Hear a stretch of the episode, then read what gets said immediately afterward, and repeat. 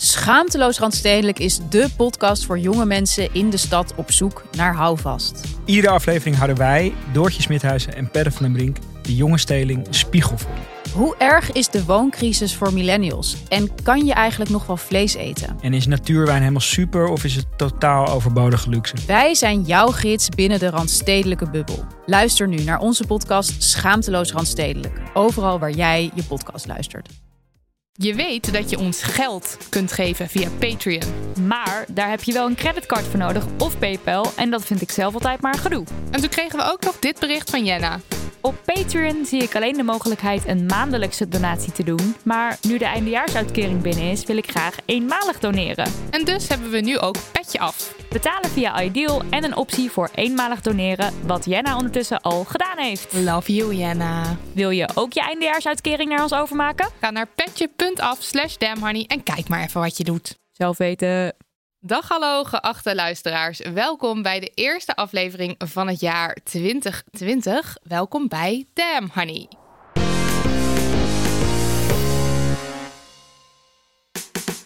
De podcast over shit waar je als vrouw van deze tijd mee moet dealen. Mijn naam is Marilotte. En ik ben Idia. Welkom bij aflevering 33. Een aflevering waarin we terugblikken op het afgelopen jaar. Welke damn honey yessen of no's zijn aan ons voorbij getrokken? Wat hebben we geleerd en wie inspireerde ons? En daarvoor hebben we twee gasten hier aan de tafel die je niet hebt kunnen missen in 2019. Namelijk de vriend van Lise Korpershoek en de vriendin van Tim Hofman.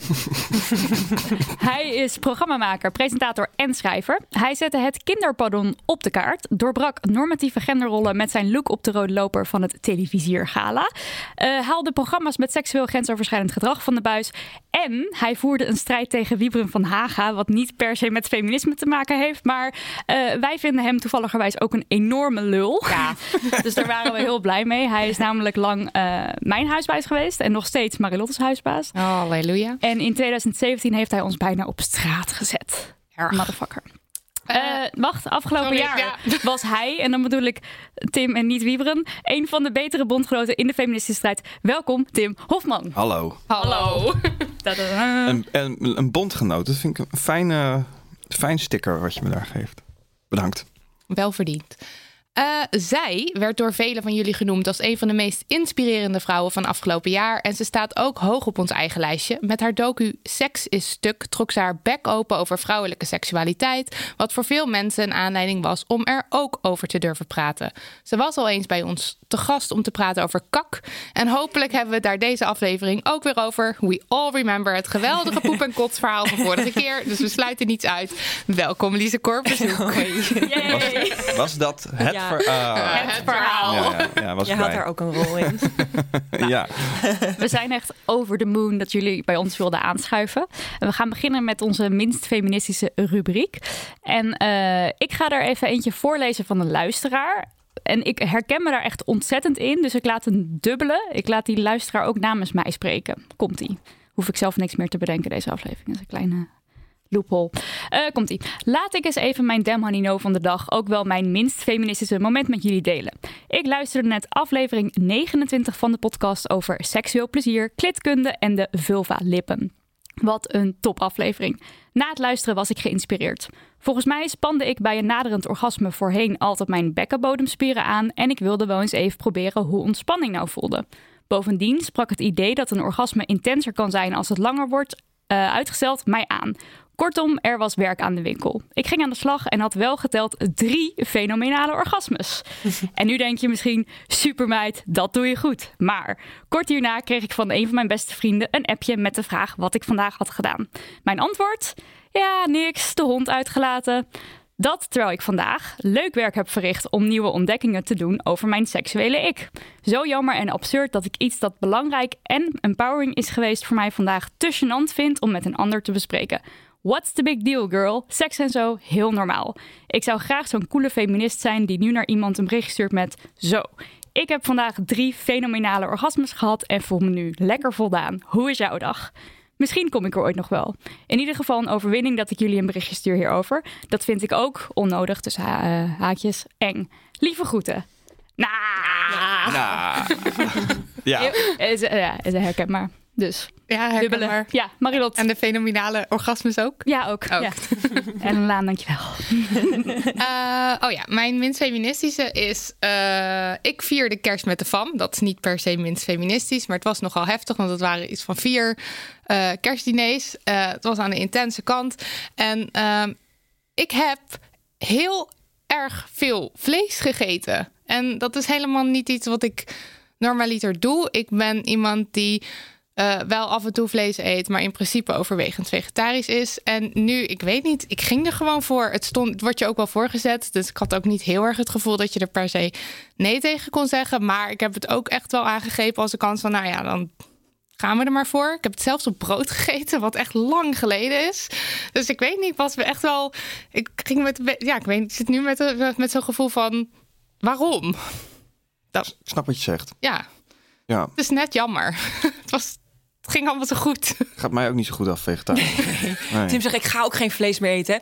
Maar Eh, ik doe het echt minder. Al ja. de helft. misschien. Ja, ja, totaal. Alleen het is wel grappig dat je dan eh, pak je een pizza salami en dan kijk je mij schuldbewust aan.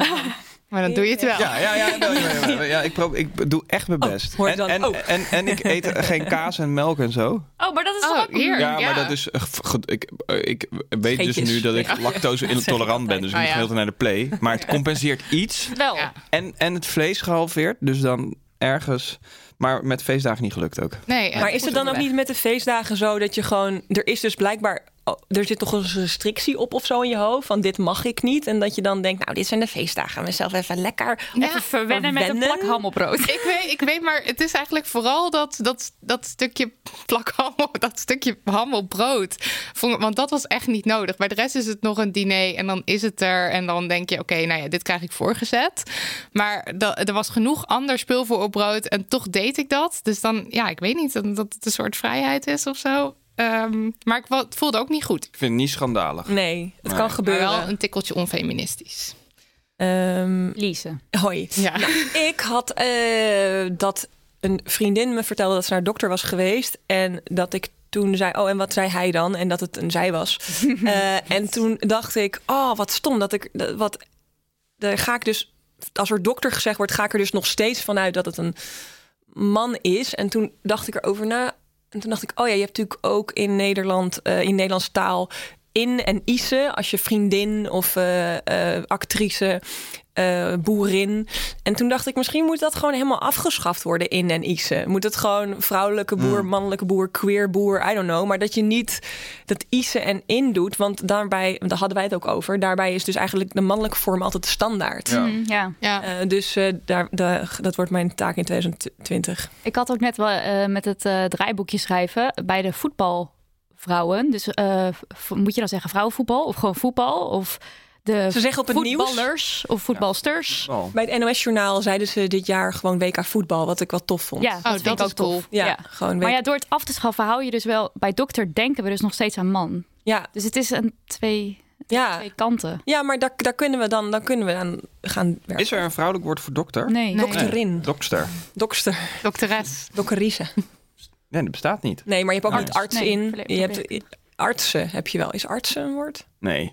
Wel een moeilijke Nee. naam waar, waar je over struikelt als je hem uitspreekt. Doktrice. Eh, maar daar, dat zou, ik denk dat dat gewoon wel.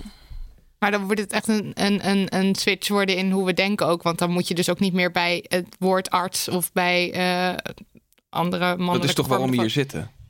Die switch, jongen. Die Ja, switch die switch vaak, ja. proberen. Ja, Maar de, volgens mij, want je hebt toch ook dat raadseltje dat dan, Ja. eh, waar je dan van, nou, hè, Ja, er is De eh, piloot of... Mhm. of Ja, de piloot eh, en zijn zoon ligt bij de dokter en die zegt dat ik kan hem niet opereren, is mijn zoon. Dat iedereen dan denkt, oh, zijn ze homoseksueel? Eh, en dan, Ja. nee, de dokter is een vrouw. En dat iedereen, oh, terwijl in eh, Scandinavië iedereen denkt, ja, de dokter is een vrouw.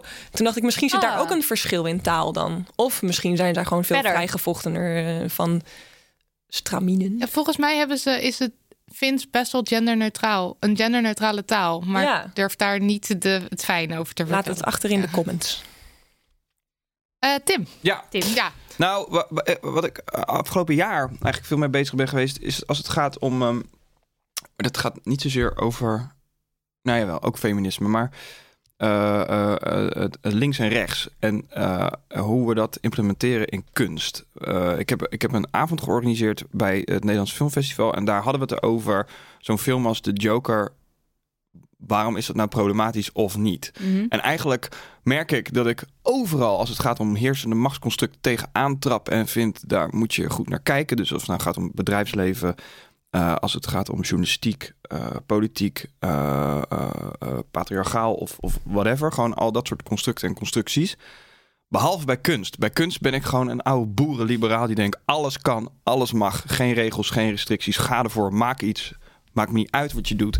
Of het niet feministisch is of whatever. En ik merkte gewoon dat ik daar ook met mezelf een beetje mee in de knoop kwam. Dat je als kunstenaar ook een rol kan vertolken. Om dus oh, hè, in de vorm van filmmaker. Of nu, eh, bijvoorbeeld eh, bij de Rijks. eh, waar, waar, waar het gaat over. Het is, wat- ging over vrouwenquotum of niet?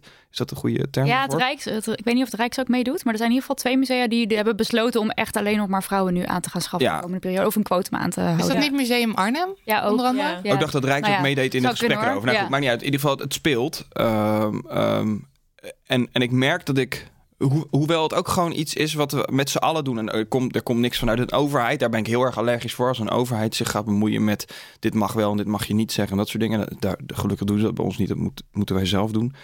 Eh, ehm, maar bij kunst word ik daar altijd een beetje kriegelig van. Omdat ik vind dat kunst incorrect mag zijn. Maar een vrouwenquotum en, en, en, en wat kunst behelst, dat zijn twee verschillende dingen natuurlijk. Ja, ja, zeker. Ja, ja. Ja. Maar ik merk gewoon in dat kader dat ik dan altijd geneigd ben om de, om de totaal, totaal liberale kant op te gaan en te zeggen: nee, is Ja, maar- kunst. Moet je niet aankomen. Nee, op geen maar- enkele manier. Ik weet niet of ik dat minst feministisch vind. Het hangt ook heel erg samen met het poststuk wat we gaan Ja, ik bespreken. ook wat te Ja. denken. Misschien moeten we die nu Ik heb gewoon er ook nog meteen niet doen. over, over besloten, maar ik merk gewoon. Ik, het- daarom heb ik ook zo'n avond georganiseerd Ja. met eh Maud Wiemeyer van die schrijft Anne Plus en Giancarlo Sanchez, die was er ook. En toen hebben we het z'n drieën daar eigenlijk met volgens mij 200 mensen die op een zaterdagavond een kaartje hadden gekocht. Vet.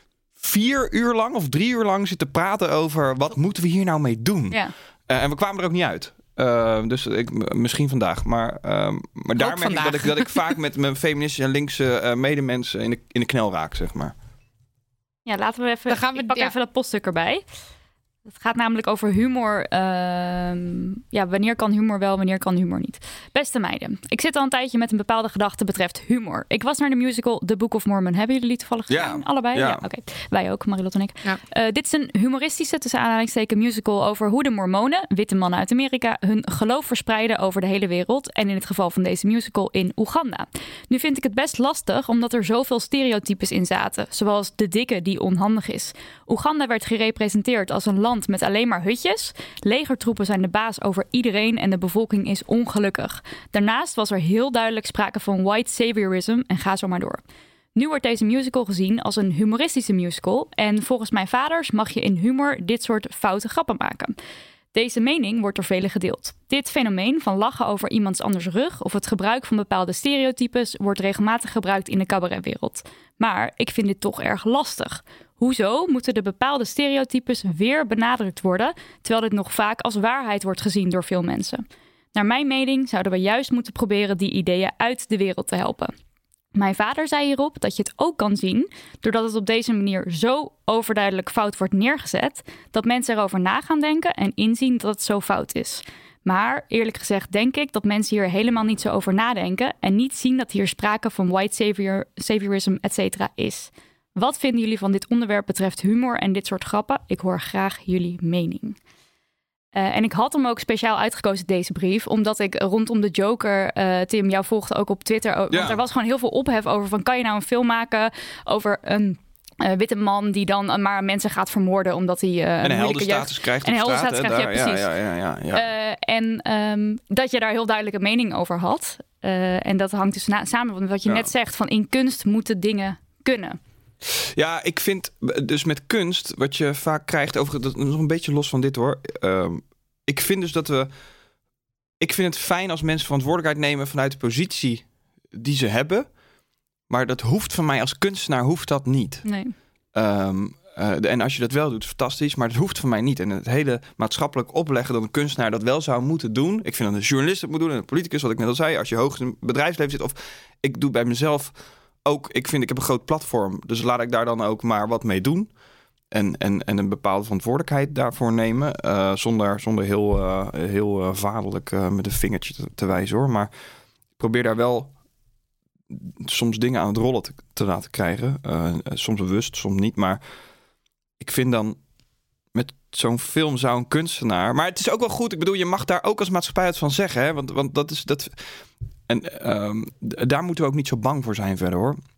Ik hoop alleen dat een kunstenaar zich dan niet zo bekneld voelt op een gegeven moment dat hij het niet meer zou durven maken. Ja. Ehm, eh, en en, en da- daar ligt mijn zorg een beetje. Want ik vind ook kunst, eh, als het eh, racistisch is, dan zou ik daar ook wat van zeggen. Maar ik wil wel de vrijheid om dat dan te kunnen zeggen. En, en, en, en een kunstenaar moet de vrijheid voelen om dat te kunnen maken. En dan Ja. vechten we zelf wel uit Ja. op een gegeven moment of, of, dat, of dat er is. Maar goed, dat is, dat is een beetje waar ik sta. En met humor ehm, eh, heb ik een beetje hetzelfde. Maar dat vind ik wat gecompliceerder. Want ik vind stereotypen... Volgens mij... Lubach zei dat ook pas ergens. Eh, als het gaat bijvoorbeeld om macht, bijvoorbeeld reli- religieuze constructen, ben ik heel erg voorstander van dat je dat mokt, zeg maar. Dus dat, dat je daar overheen klapt met humor. Maar iemand uitlachen omdat eh, hij of zij of die geen varkensvlees eet, dat vind ik heel wat anders dan, dan de constructie religie aanpakken. En dat zijn volgens mij twee verschillende dingen. Een racistische grap ja, kan je maken. Is geen overheid die zegt, eh, mag je niet doen. Maar je krijgt wel weerwoord nu. En dat is volgens mij waar heel veel, heel veel cabaretiers nu een soort van... die oude garde een beetje moeilijk mee raakt. Van, hè, ik mag Mhm. niks meer zeggen. Je mag alles zeggen. Maar je, Maar je krijgt, je, je, krijgen, ja. krijgt repliek. Ja, Ehm, en volgens mij, en wat ik zelf vind daarvan is... als een grap bijdraagt aan een onderdrukkend construct... hoeft het voor mij niet zo. Dus Ja, dat is Ja. dat punching up, punching Ja. down. Ja. Dus je kan Maar- omhoog eh, naar Ja. iemand die aan de macht staat, Ja. die kan je voor lul zetten. Ja. En dat is dan best- Ja. best wel grappig, vind, Ja. vind ik. Maar iemand beneden je een trap geven, waarom zou... Ja, ja. ja, mag je doen. mag je ik bedoel, doen. nogmaals, eh, daar ben ik heel liberaal en ook eh, doe het, maar, maar voor mij niet. En verwacht dan ook niet ga dat, niet dat, zitten dat klagen als de zaal niet nee, lacht nee, of nee, nee, Ja, of de zaal niet lacht of dat mensen boos worden of whatever. Dat Ja. hoort daar gewoon bij. Prima Ja, ook, ja. weet je wel. Dat, dat, eh, eh, maar, en, maar dat vind ik weer wat anders dan een grap niet maken omdat die kwetst. Omdat ik vind dat kwetsen weer wat anders is dan bijdragen aan een onderdrukkend construct.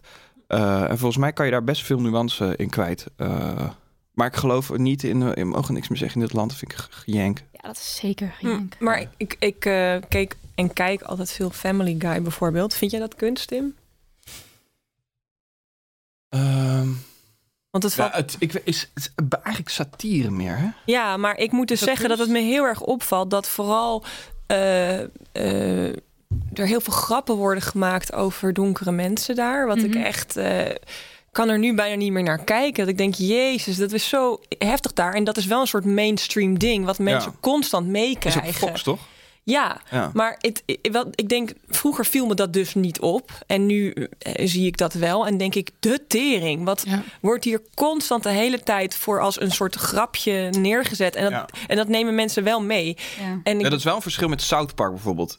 Die eh, eerder grote constructen vanuit links of rechts. ja, eh, eh, ja, dat is ook zo. Maar ehm, ik denk dat, ja, ja, nou ja, goed. ja, Family Guy, ik snap wat je zegt. Ja, het is een beetje... to- to- heel Staat Family Guy niet een beetje, in ieder geval in de hoofden van mensen, op, de, op hetzelfde niveau als South Park? eh, denk het wel. Ja, ik maar denk ik vind het wel. in uitwerking vind ik het wel Ik wat ook, anders hoor. ja. ja, ja, ja, ja, maar goed, ja. dus dat, dat valt me op. En dat va- valt me op. Ik keek ook laatst natuurlijk eh, Friends terug. En dan denk je ook, jezus, wat Ja. wordt hier allemaal gezegd. Eh, dus dat zijn wel heel erg mainstream ideeën die mensen meenemen. Dus ik snap wel wat de schrijfster van de brief hier zegt. Want je neemt het wel mee als een grap die mensen die zelf geen grap kunnen bedenken, kunnen grappen stelen. En als dit de grap zijn die je overneemt, Ja.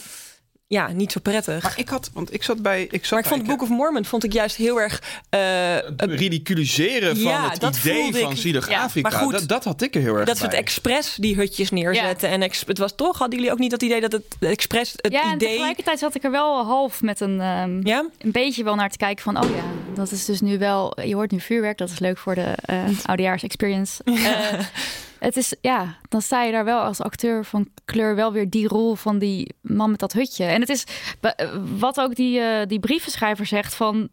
wij zullen dan misschien denken van, oh ja, dit is over de top dit. En andere mensen zien dat dan niet, die, Nee, onder, precies. om die laag daaronder. En is dat dan erg of niet? Die dan Ja, lachen. als je, als je ook weet- kijkt naar dat je Friends, dat, dat, dat je dat vroeger gewoon keek en dat niet zag, eh, zullen er misschien nu ook zat mensen zijn die gewoon naar de Book of Mormon gaan om te lachen. Ja. En verder Ja. niks. Ja, maar ik vind Book of Mormon wel specifiek.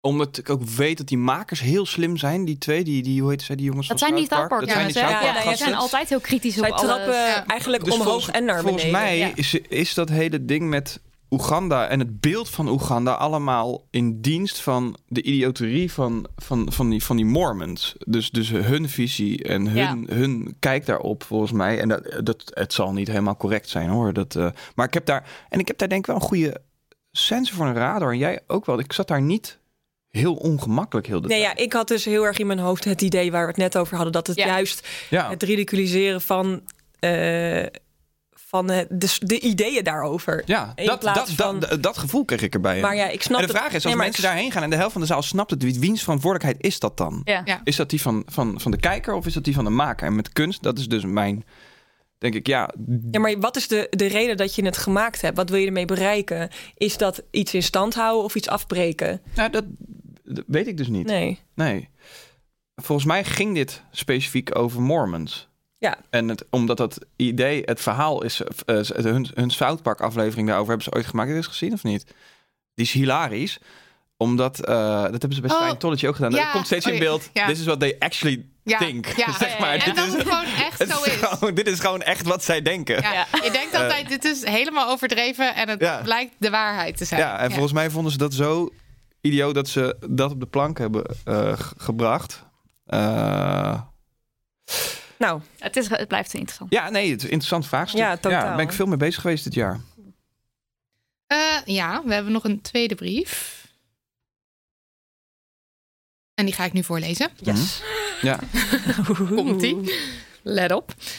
Hey lieve Nidia en Marilotte. Ik vind jullie podcast fantastisch vermakelijk en het heeft zeker aan het denken gezet. Ook over de volgende kwestie. Mijn naam is Berber, ik ben 18 jaar, ik woon in Groningen en ik ben behoorlijk slim. Ik kan goed praten en ik vind het leuk om discussies te voeren, helemaal als ik ze win. Maar de laatste tijd is het me opgevallen dat ik tijdens het discussiëren soms expres stotter of haper als ik mijn punt maak. Vooral als het met een man is. Dat doe ik dan om niet te slim over te komen. Want sommige mensen vinden het heel vervelend als een vrouw hen de les komt lezen en worden dan boos of lopen weg.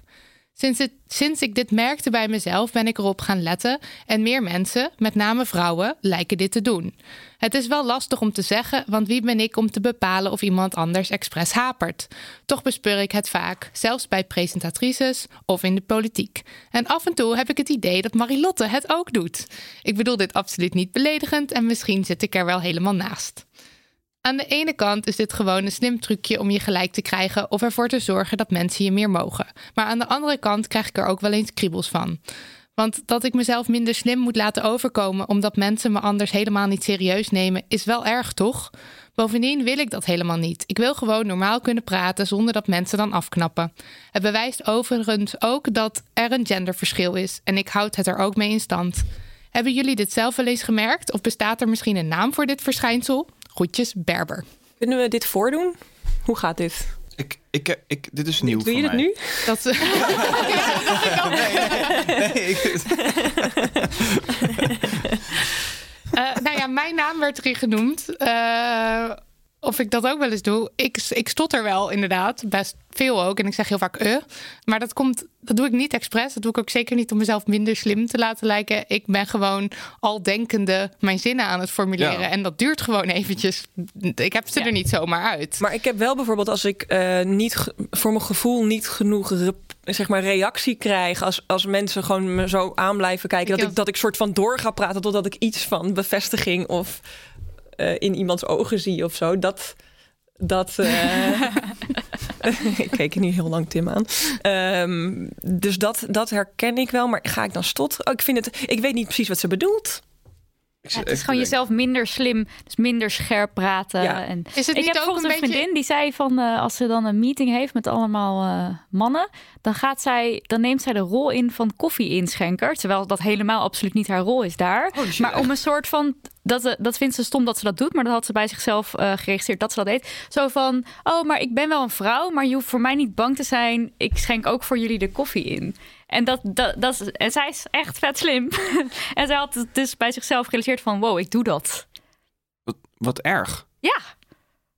Dus dat vind ik een goed. Dat is een Dat is beetje denk wat ik ook deze een beetje luister- dit. eh, luister- Maar is het niet Ja, ook een beetje... klein maken. Voor, eh, ja. Gewoon jezelf klein. Daar, daar gaat het om. Maar ja. is het niet ook dat, je, dat, dat we soms woorden eh, zoals misschien en vind ik en toch en zo de hele tijd in onze zinnen, of tenminste, ik, die neiging heb ik soms wel, dat ik dat een beetje in mijn zinnen bouw om alles een beetje niet te stellig te Niet maken. hard Is dat, te komen. en is dat een, een, een, een gendergerelateerd ding voor, je, voor, voor, voor jou in ieder geval? Of, of Nou ja, Is voor mij niet. Voor, dat is iets wat ik doe. Maar Ja, ik herken ja. wel dat mens, dat veel vrouwen dat doen. Ja. Die hebben wel de neiging om dat. Maar gaat het dan terug naar eh, dat je als vrouw, als je bazig bent, wordt gezegd niet zo bitchy doen en Ja. als, als jongen. Denk het Ja. wel. Wat een, Ja. wat een stoere Wat een jongen staat hier. man. Ja, zo, ja, zo, ja, goed ja. zo, Nee, kleine, dat, dat is kleine waar, Henk. ja. Ja, ik snap wat je zegt. Ja, ja dat, het is voor, voor mij Het was een referentie naar jullie boek, Kleine Henk, Ome Henk. Oh mijn Poor thing. Ehm, ja, Ja. nee, ik eh, zelf. eh, Maar zelf klein maken is ook zo Hollands, hè? ja, Maar het is ook wel iets Ja. wat je als, ik denk, als vrouw toch wel aangeleerd krijgt. En, Ja. en, en ook wat je, ik denk toch inderdaad dat bijvoorbeeld dat opruimen of een, een taak aannemen of zo, je belangrijkheid laten zien op een. Ja. Ja, die- je denkt toch dat je dat. Ik, ik herken dat wel hoor. Ik ga dat ook vaak doen, opruimen en zo. Ja.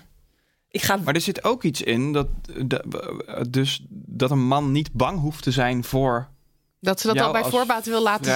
vrij vrouw. Ja, Ja, maar dat is, dat is voor mij sowieso een heel groot onderwerp. Dat mannen eh, allemaal regels en dingen hebben bedacht. omdat ze eigenlijk bang zijn voor vrouwen. Zo'n gevoel heb ik. Weet je, voor, voor, voor, voor veel dingen. Ja, oh, eh, ja. vrouwen mogen. Nee, goed. Nu ga ik allemaal ge- geloven in duiken. Maar ik weet niet. Ik vind gewoon. eh, eh, ik weet niet wat ik vind. ik vind het jammer dat het zo is. ja. ja. Ja. ik ook. vind- en ik ga zelf even opletten of ik het eigenlijk of ik dit nou Ja. vaak doe. Ja. Ik heb wel dat ik, eh, als we het bijvoorbeeld over Damn Honey hebben... en ik heb het dan met een vriend erover... dat ik dan wel geneigd ben om het succes ervan misschien een klein beetje... Hoezo? Ja, dat, dat weet ik dus niet. Nee, maar ik las ook laatst. Maar is dat Nee, niet wacht, ook wacht, in wacht, plaats wacht, van- wacht, wat, wat, wat doe je dan? Nou, in plaats van dat je dan gewoon zegt van... eh, nou, dit, dit, dit, dit, dit, dit, dit... allemaal bereikt dit jaar. Ga fucking hard. Geld aan het verdienen ook langzaamaan. Weet je wel, dat je dat, je dat gewoon allemaal hop erin gooit. Dat je dan toch een beetje zo... we hebben een. Ja, we hebben een podcast hebben en een- mensen Oh, gaan ja, dan allemaal het- advies geven. En dan ga ik ook zo knikken, terwijl ik heel duidelijk meningen heb over al die dingen. Dus dan zeggen ze, oh, je moet eh, eh, een fonds aanvragen. En dan denk ik, ja, dat is leuk, maar ik wil gewoon mijn, eh, mijn eigen ding kunnen doen. En het is allemaal heel veel gedoe, dus ik wil via advertentie. En ik heb daar helemaal al over nagedacht, maar dan ga ik zo, oh ja, ja, ja, ja. Maar doe je dit, wat ik dit wel doe je doe. mannen? Maar waarom? Ja, waarom? Dat weet ik niet. Omdat ik dan toch denk ik het moeilijk vind om gewoon te zeggen, ik ben de shit. Ja, of ik weet het gewoon. Ja, ik Ja. weet het. Ik Ja. weet wat ik ja, doe. ik weet het. Ja. Joh, eh, ja, nou ja, of mensen nemen gewoon misschien snel bij jou dan die rol aan van Advies geven aan het meisje. ik ga je dat meisje wel even Ja, vertellen. goed, wat maar, Ja. maar dat. Als iemand zegt, nou, heb je gedacht, dan, ik, dit kan ook sparren niet over verkeerd een- bedoeld, Nee, nee, overigens. maar eh, eh, als jij daar in gaat schikken... Ja, dat ik dan zeg, oh ja, het is Dat- misschien wel een goed idee. Dan Ja. moedig je ze ook alleen maar aan. Dat, dat Ja. zegt Berber ook. Ja. Ja, dan, dat, ja, maar, Maar het is ook grappig dat jij zegt van... eh, in plaats van dat ik zeg, ik ben de shit... Ja. eh, en jij zegt, in plaats van dat je zegt, ik weet het gewoon. Het is niet eens, want jij ervaart het al als dat Ja. je dan zegt, ik ben Ja. de shit. Maar Ja. je weet het Maar gewoon. dat is dus misschien ook gewoon heel Hollands, hè? Mag- net ja, ook al nou, ja, ja, maar maar dat boven het maaiveld, dat verhaal. Ja, ja, kop boven maaiveld. En, en oh, op een verjaardag zeggen dat je buurman teringleier is... daar krijg je altijd meer credits voor dan gewoon zeggen... maar ik hou wel van mezelf Ja. als mens. Dat Ja. kun- dat, het is gewoon iets wat helemaal niet... Mensen worden er altijd een beetje bang van. Als jij zegt hoe goed het met jezelf gaat... oh, eh, voelt iemand anders vaak... Van ja, eh, met mij, eh, eh, eh, eh, terwijl Ja. als jij zegt het gaat goed met mij, gaat het dus niet over de ander. Nee. Nee, dat gaat helemaal niet over de over de En daar hoeft de ander Nee. helemaal niks mee Ik te doen. weiger daar ook Die kan ook zeggen, nou en in te schikken daar. Ja. ja, nou en? Of fijn voor jou, Ja. weet je wel? Eh, de, de plus van de ene is niet de min van de ander, toch? Dat, ehm, Weigeren in te schikken, dat vind ik een goede, Ja, nou Maar- en. goede 2020. ja, wat is ook het ergste wat kan gebeuren? Dat iemand je vervelend vindt of Nou ja, iemand bijvoorbeeld jaloers bij- wordt. Ja, en dan? Bij salarisonderhandelingen, als vrouwen daar redelijk hard ingaan, dan krijgen ze minder vaak salarisverhoging. dat, Oké, is- dat- blijkt uit dat- onderzoeken. dat- dus dit ja. zijn dus wel een Ja. soort gedachtepatronen over vrouwen die heel duidelijk zijn in wat ze willen. ja, of die- maar Maar in, sociaal, in sociale aangelegenheden. Ja, maar vrou- vrouwen worden echt vanaf jongs af aan aangemoedigd Ja, ja, door om lief te zijn. Ik- dat weet ik, Dus ja, dit ja, zit ja, er ja, heel ja. erg En feminist zijn is al niet lief zijn, want dat Nee. is al ontzettend je Terwijl bezig feminist houden ook met... gelul. Ja, maar vinden sommige dat- mensen dat natuurlijk. Ik bedoel, als je, mensen durven zichzelf geen feminist te noemen, terwijl Ja. feminisme gewoon betekent mannen en vrouwen zijn gelijk. Dat, dat weet je wel, daarin. Gelijkwaardig, toch? Gelijkwaardig, ja. Nou, maar ehm, ik las dus ook, ik weet niet of ik dit vorige keer heb gezegd, maar dat vind ik altijd zo'n interessant gegeven. Dat, ehm, want het even over de werkvloer. Dat als een man een vacature ziet, dan denkt hij bij Oh ja, 40 procent. Ja. Oh, Kan ik wel. dit kan ik doen. En gaat zich Ja. dan aanmelden. Oh en ja. een vrouw denkt Ja. bij 90% pas, Ja. oh, misschien moet ik reageren. En Ja. dat zegt ook al heel veel over gewoon wanneer vrouwen pas denken dat ze goed zijn. En hoe snel, hoeveel sneller mannen dat doen. Ja, vanaf je zevende eh, als kind ga je merken van ik ben een meisje, dus kan ik minder. Dat is, blijkt uit onderzoeken van Harvard. ja. Ja, dat is natuurlijk helemaal... Nou ja. ja, maar echt, echt goed. Zou mannen ook voelen, ik ben een man, dus ik moet meer? Vast wel, ja. Jawel, dat denk ik. Vast wel. Ja. moet meer ook. op heel veel vlakken zijn er wel heel veel dingen die Ja. mannen moeten, ja. Ja, vrouwen moeten natuurlijk ook een- weer van alles, maar, Ja, maar mannen, mannen moeten stoer en stoer sterk zijn en en Ja. succesvol. Ja. Ja. Ja. Ik heb, ik, zolang ik me kan heugen, vanaf ik 12, 13 ben, probeer ik me daar al van los te vechten en los te breken. En, Mhm. en, en eh, En dan krijg je altijd, eh, altijd commentaar op. altijd, ja. Ja. Ja, ja, ja. Mensen worden daar boos van. ja, woedend. Woedend. Volkskrant interview, mannen daarover. Echt? Ja, wel. wel Wat had je toen gezegd dat, eh, de- wat er woede opriep? Nou, ik was gewoon open over dat, dat, dat het verschil tussen man en vrouw gewoon niet zo groot is als dat we altijd dachten. En Oh, dat ik dat als een man ook ruimte de andere kant op mag nemen over dingen voelen en huilen en weet ik veel. eh, Hakken dragen. Ja, ja, ja, dat soort, dat soort eigenlijk hele nou ja, kleine dingen, gewoon basiszaken. Maar dingen Na- die we- namen Ja. bijvoorbeeld.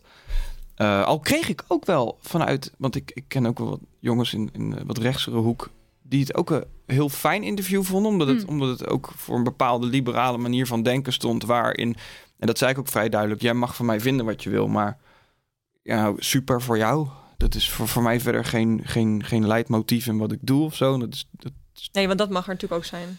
ja, toch? Dat, dat, eh, Maar je moet bedenken waarom denk ik zo. ja, Dat moet je eigenlijk niet. Je moet niks. Nee. Nou ja, niet, niet, niet om een ander, denk ik. Nee. per se. Maar goed, dus, dus eh, maar het maakt altijd veel los, dit, dit soort zaken hoor. Ook, ook bij, bij mannen onderling. Maar ik, ik heb me daar altijd wel van vrij proberen te vechten, ja. Heel vroeg ook al, ja. Echt belangrijk. Dat hele masculine. Weg. Ja. Weg ermee. Nou ja, tenzij je comfortabel bij bent en niemand anders tot last mee bent. Maar het hoeft niet, zeg Nee. maar.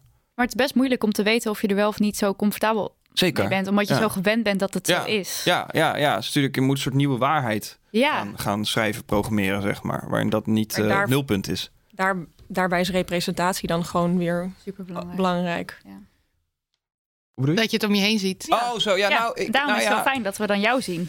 ik keek altijd naar Kurt Cobain. Oh ja. Eh, Het was natuurlijk een hele eh, eh, anti-masculine voorman van een, van een band. Die, heel gevoelsmatige band. En hij was uitgesproken feminist. Ehm, maar ook heel eh, eh, eh, punk. Dus dat waren twee dingen die heel erg bij elkaar konden voor mij. En dat zijn twee dingen. Punk gaat natuurlijk over, over aversief en, en heeft iets destructiefs en anti-establishment en zo. Daar kon ik heel erg vroeg al mee conformeren. Volgens mij toen ik een jaar of tien al was, of acht zelfs. En dat hele feministische ding van hem, en ik identif- identificeerde me toen wel met man expliciet.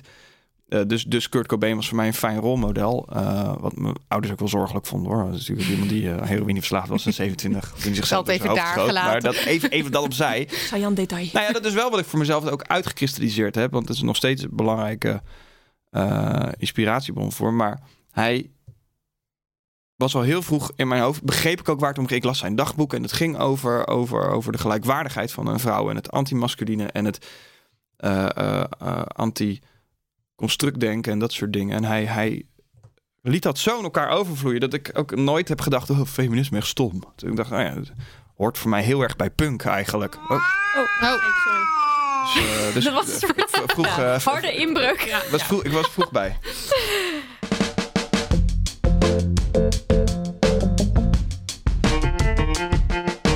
2019, het jaar van de hysterische Emma Wortelboer. Het boerkaverbod. Famke Louise met okselhaar op de cover van de Linda Meiden. Gadverdamme. Caroline Tense en Oltje Gulsen die hun ongenoegen uiten bij RTL Boulevard over de plus-size collectie van Nike. Nee, hey, dikke vrouwen hoeven niet te sporten in een donkere kamer of op zolder, maar ze moeten wel gewoon iets wijds aan. Seksueel grensoverschrijdend gedrag bij reality show De Villa. Het vrouwenquotum voor beursgenoteerde bedrijven. Heel veel enge types met macht. Denk aan Bolsonaro, Trump, Johnson, Jerry. Klimaatprotesten Klimaatgekkies. en boerenprotesten. Ik snap die boeren wel. Greta Thunberg die werd verkozen tot persoon van het jaar. Vrouwenvoetbal dat nu toch echt op de kaart staat. Een steeds meer aanwezig anti-abortusgeluid. De aanval op Kick-Out Zwarte Piet. Maar ook van alleen maar roetveegpieten bij de landelijke intocht van Sinterklaas. Wederom veel geweld tegen LHBTIQ mensen. Een lesbisch stel werd in elkaar geslagen tijdens de Pride in Amsterdam en een homostel werd bespuugd door een Uberchauffeur. De loonkloof die weer een tikkeltje groter werd en Nederland dat weer een tikkeltje achteruit ging op de Gender Equality Index. De festival line-ups en de top 2000 die wederom werden gedomineerd door mannen. De eerste reclame voor scheerproducten voor vrouwen ooit waarin lichaamshaar te zien was. Waarin de TU Eindhoven alleen nog maar vacatures heeft voor vrouwen. De nieuwe Finse regering vol vrouwen met de 34-jarige Sanne Marin aan het hoofd als premier. Minister Bruins van de VVD die geen vruchtbaarheidsbehandelingen meer wilde vergoeden voor vrouwen die geen zaad tot hun beschikking hebben. Maar pech voor hem, hij kreeg het er niet door. De bovengrondse die menstruatiearmoede op de kaart zetten. De vers aangenomen wet die discriminatie op grond van genderidentiteit, genderexpressie en geslachtskenmerken expliciet verbiedt. Het jaar waarin de helft van de verkozen Nederlandse Europarlementariërs vrouw was. Maar bovenal 2019, het jaar van het doorgeslagen feminisme. het was met het jaartje wel. Eh, laten we beginnen met heel kort de vraag: hoe was het afgelopen jaar voor ons? Tim. Heel Go. wild jaar gehad. Ik heb echt een heel wild jaar gehad. Werkwijs. Moet ik dat uitleggen of niet? Nou ja, je mag Ja? er wel kort even wat eh, over zeggen. Eh, nou, eerst kwam het kinderpardon. Mhm. Het was echt in Eh, januari al, hè? Mm, nee, de eerste stappen. Ja, januari. Ja, ja, ja, ja, ja ongeveer wel. Ja, ja. Eh, kinderpardon hebben we gehad. Van Haga ging de kamer uit. Was een kleine druppel eh, ook van boos in, in die emmer, zeg maar. ja. Ehm, ik heb over mijn lijk gedraaid, het hele jaar door. Oh, en eh, twee, twee mensen verloren. Even denken. Ehm, de villa kwam er doorheen. Ik heb klap op mijn bek gehad van Rapper Shores. Boek uitgebracht. Ja, Grappig, jammer. Koop het in de boeken. ja. eh Lise kwam met een docu die het nodige losmaakte. Dus dat is, eh, dit is uit mijn blote hoofd even. Dat, dat was een heel... eh, Oh ja, ik ben bij de KKK geweest in Amerika. Oh ja. Oh ja, dat Met bendes mee in eh, Zuid-Amerika. Dat is eh, een lijpjaar. Maar wel een tof jaar. Heel, Ja. ja, heel, ja, ja. Maar ook, ook wel... Ik, ik kreeg dit jaar bijvoorbeeld eh tinnitus in mijn oor, piep. Oh ja. Kreeg ik opeens, had ik september. Stress. Totaal twee weken in paniek. Ik dacht, fucking hell, de rest van mijn leven een piep in mijn oor. Maar dat heb ik toen geaccepteerd. Dat was m- misschien wel de highlight van dit jaar. Dat ik dat in mezelf kon bolwerken. Dat ik dacht, ik heb nu de rest van mijn leven een piep in mijn oor. is oké. Is oké. maar dat heeft helemaal niks met werk te maken eigenlijk. Dus dat, eh, maar het was eh, een wild jaar. Heel wild jaar. Ja. Lise? Ja, ik ben eigenlijk echt voornamelijk eh, bezig geweest met het maken van een documentaire. En dat was mijn allereerste documentaire. Het was ook een soort van de eerste keer dat ik samenwerkte met, eh, met heel veel mensen. En vaak maak ik dingen alleen of met Marten, met een cameraman. Ehm, dus dat was voor mij echt ongeveer het hele jaar. Eh, zijn we nog op vakantie geweest? Ja, Bali. Oh ja, we zijn nog eh, naar Indonesië gegaan. Dat was wel nice, ja. Ja, dus dat was wel even fijn. Ehm, Ja, en omdat die docu natuurlijk over jouzelf ging, kwam daar ook allerlei zelfontwikkeling, of in ieder geval mee- bezig zijn met jezelf. totaal. werken, Ja, en voor mij was het ook eh, wel spannend inderdaad, omdat ik heel veel media-aandacht kreeg. En eh, van tevoren zei iedereen van ja, ga je, hoe ga je daarmee om en eh, ben je daar voorbereid en zo. En toen merkte ik al eigenlijk bij toen het persbericht uitkwam dat eh, mensen die heel negatief reageerden, dat ik dacht van oh ja, maar dit gaat niet over wat ik aan het maken ben, het gaat over deze mensen zelf. Die proberen gewoon eh, een leuk grapje ervan te maken of die hebben zelf heel erg een idee wat ze willen uiten. Nou, toppie. Dus dat merkte ik al dat het best wel makkelijk van me afgeleed. En dat is eigenlijk ook gewoon gebeurd. Dus eigenlijk was dit jaar heel hard werken. En toen daarna echt hele sappige vruchten mogen plukken. Want ik heb echt zoveel mooie reacties en mails en brieven zelfs van de oudere vrouwen gehad. En het was echt... Ik heb echt zitten gloeien van, van trots dat ik iets gemaakt heb... waar blijkbaar mensen wat aan hebben. Dus voor mij was dat eigenlijk het belangrijkste... Ja, waar, ja, waar dit jaar voor mij heel erg over ging. Verder heb ik gewoon echt ook heel weinig andere dingen gedaan. Ja, weet het eigenlijk niet meer. Het is allemaal in het, in het niet gevallen. Maar daarna. goed jaar. Of Ja, ik vond het wel een eh, mooi jaar. Zin om de mic te droppen en eh, volgend jaar in een stabiele zijligging te gaan. maar eh, dat ga ik niet doen. Eh, Er worden, er worden dingetjes gemaakt ook weer volgend jaar. Leuk. Zin in. Marilotte. ja, Mariotte. Ehm, ja, ehm, ik zat een beetje. Wij, wij zaten het jaar een beetje door te spreken. En ik dacht de hele tijd dat we het over dingen hadden die dan alweer drie jaar geleden gebeurd zijn. Omdat het gewoon zo'n vol jaar was met een hoop nieuwe dingen. Want in dit jaar heeft Damn Honey wel echt een soort van ja, soort vlucht genomen. Wat ik heel leuk vond. Ik vond vorig jaar al, dat waren dan in 2018 hebben we vier maanden de opstartmaanden gehad. En die vond ik al intens. Maar dit was echt, we hebben eh, een boek geschreven met z'n tweeën. Eh, we hebben een kledingruil georganiseerd die vet succesvol was, waar echt 2000, 200, 2000, 200 mensen op afkwamen. Eh, we hebben in de Melkweg gestaan voor live opnames van de podcast, wat heel cool was. We kregen Smit. De Joke Smit, ja, we werden genomineerd voor de Joke Smit aanmoedigingsprijs. We kregen een eh, rubriek in de Glamour, een vaste. Eh, en oh, we waren een paar keer live op de radio, wat ik heel spannend vond. En wat je dan op na een paar keer dan toch denkt, nou, dit kan ik, dat is ook leuk. Eh, en we hebben sinds een paar dagen ehm 10.000 volgers op Instagram. What up? Dat is cool. En ik denk, ja, ruim een jaar geleden zat ik regelmatig te miepen dat ik en niet zo goed wist wie ik was en niet zo goed wist wat ik wilde en dat ik geen passie had en zo. En dat is helemaal weg. Eh, ik heb mijn passie, het is dit. Ik vind het helemaal leuk. Dus dit jaar heeft heel veel duidelijk gemaakt voor mij en ik heb zoveel geleerd. Dat is zo cool. Ah ja, dat is fijn als dingen duidelijk worden. Ja. dat vind ik ook fijn. Maar ook heel veel onduidelijk en ook Ja, maar anders wordt het saai. Kom op. nog steeds Anders onduidelijk. wordt het saai. je Is alles al klaar? 32e figured out. Hoe oud ben je ook weer? 32. 32. Nog niet op je 32 al helemaal figured out hebben. Dat wordt ook saai. Nee, ja, nee, zou ik ook niet willen. Nidia. Ja, het was denk ik wel het meest impactvolle jaar ooit uit mijn leven. Want dus Damn Honey, wat echt keihard ging. En toen heb ik ook mijn baan opgezegd waar ik al 11 jaar zat. Dus dat was best wel onderdeel van mijn zijn. Aangezien ik 31 ben. Dus dat is gewoon Zo ja. mijn complete volwassen leven zat ik daar eigenlijk al. Eh, samen gaan wonen met Daniel. Hallo. Een, eh, een change. Ik ben tante geworden en ik mocht bij de bevalling aanwezig zijn. Dat was ook echt wel een heel groot hoogtepunt. En ook met Damn Honey zoveel geleerd. Gewoon echt, mijn, mijn denken is ook echt veranderd. Dat je op een andere manier naar de wereld kijkt, naar dingen kijkt. Echt heel, Ja. gewoon echt heel weird jaar, maar wel echt fantastisch. Ja, heel cool. En, Wat? hm? Ja, nee. Nou, ik ben heel. ehm, want ik heb op een gegeven moment ook zo'n project gedaan. En toen ben ik het gewoon gaan doen. En toen ging er, gebeurden er dingen. Eh, hebben jullie daar. Jij mag nooit meer een glas oppakken. Ehm, wij horen steeds een kat die sterft als Nidia de glas oppakt. Ehm, maar. ehm, heeft, heeft, want dat vind ik altijd zo mooi van dat soort momenten. Dat die kracht die je ervaart, dat iets gewoon begint met een. Met waarschijnlijk bij jullie begon het dan inderdaad een reactie op een boek. En dat, het dan, en dat je dan nu hier zit en dat het, zeg maar, het gevoel daarvan, die uitwerking, dat voelt dan heel ver weg. En, maar nu is het allemaal heel logisch, denk ik. Ja. Of zo. Ja. Heeft dat jullie ja, een soort van gevoel van kracht of zo gegeven? Mega. Ja, ik ben wel ook heel erg met jij met je baan opzeggen en ik laat nu al mijn freelance klussen los. Het, je weet dat het loopt. Het is zo lekker om te weten dat als je ergens aandacht aan besteedt, dat het wel goed komt. Want dat is het ook. Luisteren jullie mee? Aandacht besteden. Het Ja. komt goed. Aandacht besteden. Het helpt. ja. ja. Wat, wat je aandacht geeft, groeit. En wij hebben dus zelf Ja. echt een enorme feministische reis gemaakt, om het maar even in deze term uit te drukken. Eh, is dat iets waar jullie je ook in herkennen? Omdat ik jullie allebei wel zie Zeker. als feministische voorvechters die zich ook wel flink laten horen.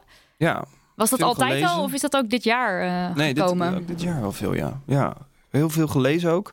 Ook veel nagedacht over wat ik vond van dingen. Ook kritisch gekeken naar, naar, naar wat ik vind van feminisme of huidig staatsfeminisme of wie wat zegt. Omdat het natuurlijk ook niet één stroming Nee, is. dat-. Dus, ehm, en ehm, het is wel interessant, ook om, door je eigen social media merk je ook, als je, als je een s- spannen van 10, 2 of 1 jaar neemt, ik weet niet hoe jullie dat zien, eh, welke slagen je nou eigenlijk maakt, waarin welke kant op. En ik vind dat wel leuk. En ik vind ook dat we elkaar dat ook moeten gunnen. Dus dat je ook recht hebt op voortschrijdend inzicht. Dus dat je nu niet bent wie je vor- vorig jaar was, zeg maar. Ehm, Totaal, ja. Want Ja. ik dacht absoluut niet heel erg feministisch vijf jaar geleden. Ehm, voor mij is er veel veranderd. En in 2018 ben ik antidepressiva gaan slikken... omdat ik me eh, gewoon heel erg veel in mijn hoofd zat... en me heel laag en eh, kon voelen.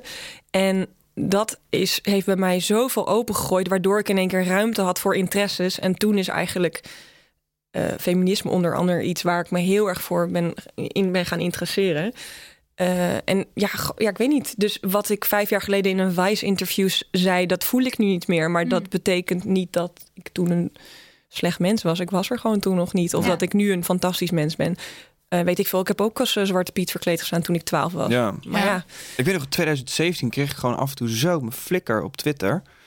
En minstens de helft van die dingen dacht ik, oh ja, dat was heel pijnlijk. Omdat het mijn hele wereldbeeld veranderde over wat racisme is of, of, of wat seksisme is. En, en dat soort Ik was er wel aardig in, maar ik had gewoon nog veel te leren daarin.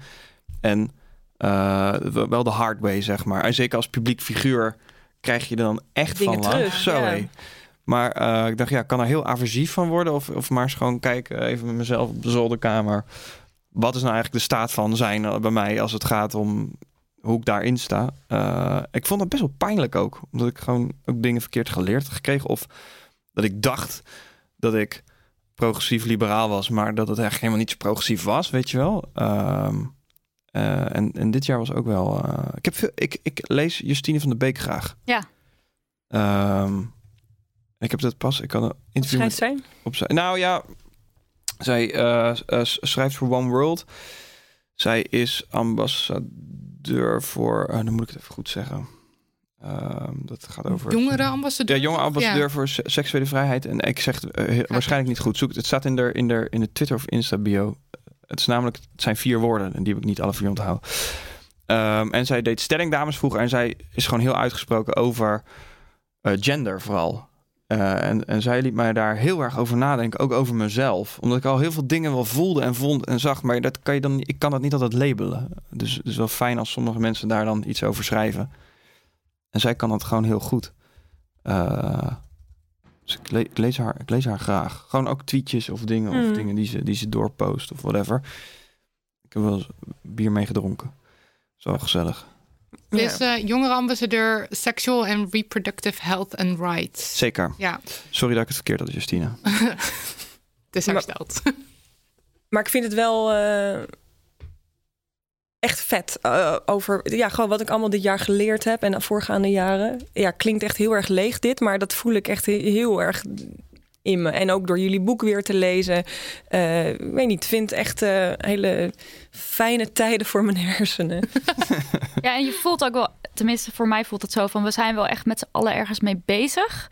We hadden wel veel mensen die zeiden, eh, we hadden wat vragen op Instagram gezet en dan over 2019 algemeen. Een paar mensen die zeiden, het mag meer buiten online, dus ook offline. Daar ben ik het wel heel erg mee eens. Dat Ja. is ook heel erg een bubbel eh, Ja, nog. totaal. Het mag nog wel veel meer naar buiten. Maar ik heb wel het gevoel van oké, er, er, er leeft wat. Dus ook die protesten in Chili bijvoorbeeld, die hebben heel veel indruk op mij gemaakt. ehm, eh, dat die vrouwen daar allemaal stonden te zingen. En daar, dan voel ik echt van oké, let's go. En bijvoorbeeld ook qua abortus, er is heel veel eh, anti-geluid. Maar dat zorgt ook weer voor een hele shitload aan mensen die zich weer uitspreken eh, voor. Ja, Mhm. en ik ben ook best wel soms blij, of nou ja, niet blij, want als er zulke dingen zoals dat anti-abortusgeluid, als dat komt, daar word ik heel verdrietig van. Maar ik ben ook blij dat het soms zo expliciet is, omdat je dan echt kan aanwijzen: kijk, dit gaat er fout en mensen vinden dit. Ehm, en dit is ook waar we voor vechten. In plaats van dan krijg je de mensen mee die denken dat het allemaal wel, wel goed zit. En we leven toch in een, in een vrij land. En dan kan je zeggen: kijk, dat is dus niet zo. Want het wordt Ja, als het Nog uitgesproken steeds- wordt, kan ja. je er in ieder geval wel wat mee doen. In plaats Ja. van als het blijft sudderen. Als het zo Hebben jullie die folder eigenlijk gekregen, die anti-abortus folder? Nee. Nee, wij dus ook We niet. denken nu dat die misschien niet Is is, het verspreid.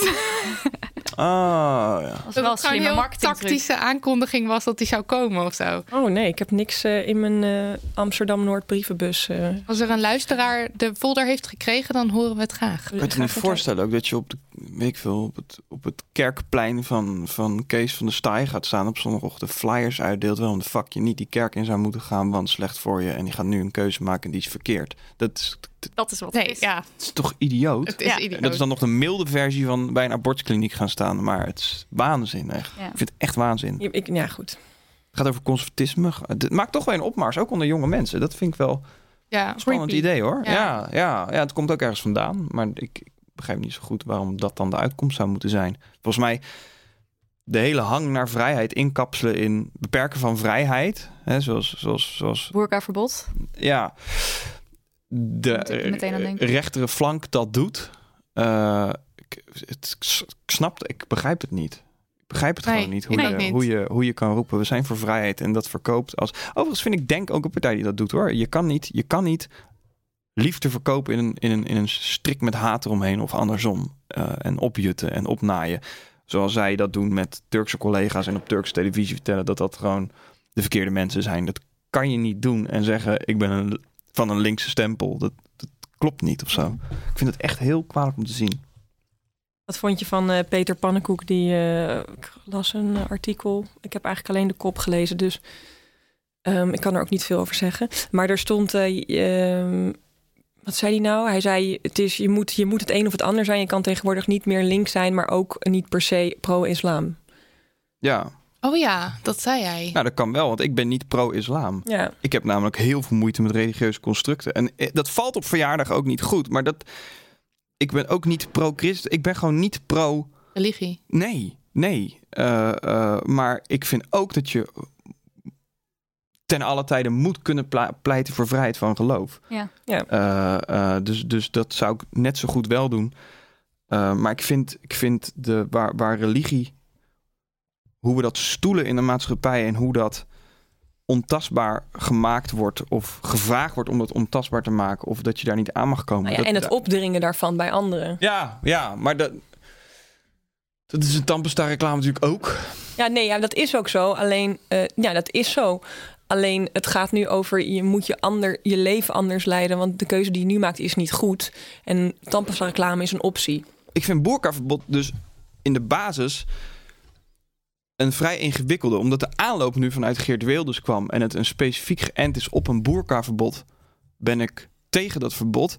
Maar andersom beredeneerd, eh, en dat is dus niet aan de hand, maar als je zegt je mag in publieke ruimtes geen helm, bivakmuts op, dan ook geen boerka. Want ik vind dat je de uitzondering niet zou moeten maken omdat het religie is en een heilig huisje is. Daar geloof ik niet in. Maar omdat de aanlooproute nu vanuit, dat is, het is een Geert Wilders wetje die er doorheen gedouwd is. Volgens mij kwam hij in 2008 daarmee of zo. Weet ik veel. Zo lang geleden al? Ja, ja, ja, ja. Dat, dit, of, dit speelt al jaren, dit ding. Het is zijn idee en het heeft nu zijn weg gevonden eh, naar, naar nu, zeg maar.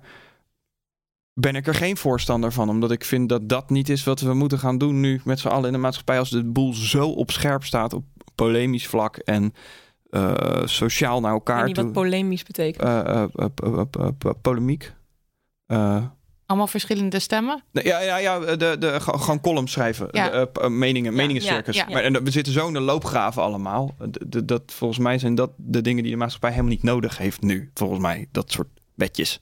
Nee. Eh, nee, dat lijkt me ook niet. Symboliek vrouwen politiek. wel of niet aan mogen. Nee, maar daar- niet heel prettig. Nee, nee, nee, nee, zo- nee, nee, nee. Maar, je- dus maar vanuit de andere kant benaderd. En daar kom ik mezelf in de knel.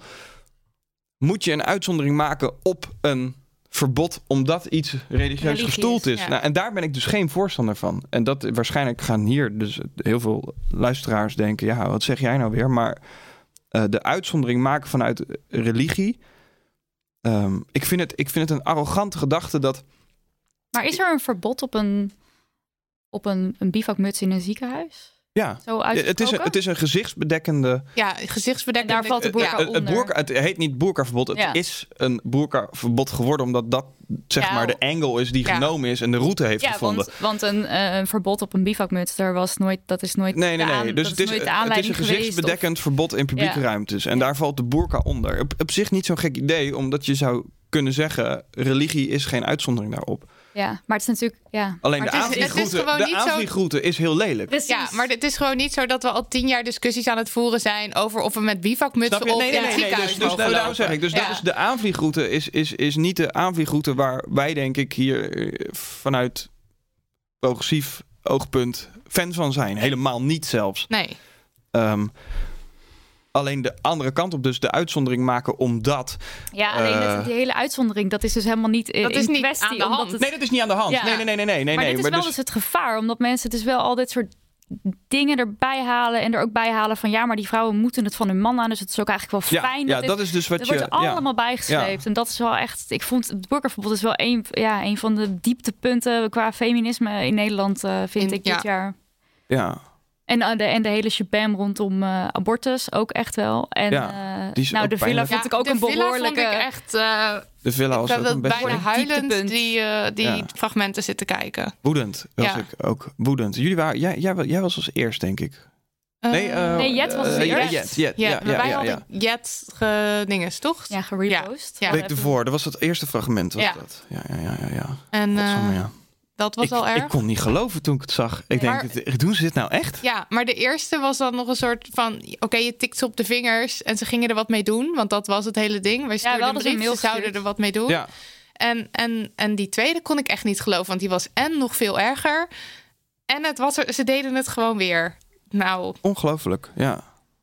Omdat ze het gewoon echt niet zo zien, denk ik. Nee, dat is het probleem. Nee, daar, dit gaat over... Ze zien gewoon echt het probleem niet. Nee, Nee. dat is toch idioot dat je het over tien schijven laat gaan. Want dat gaat vanuit de eerste voorproductie tot aan de laatste las leggen en het uitzenden en accorderen. Daar zitten gewoon tien schijven Zoveel mensen. gewoon tien mensen, man of vrouw, want, want dat, dat zat er allebei tussen volgens mij. Ja.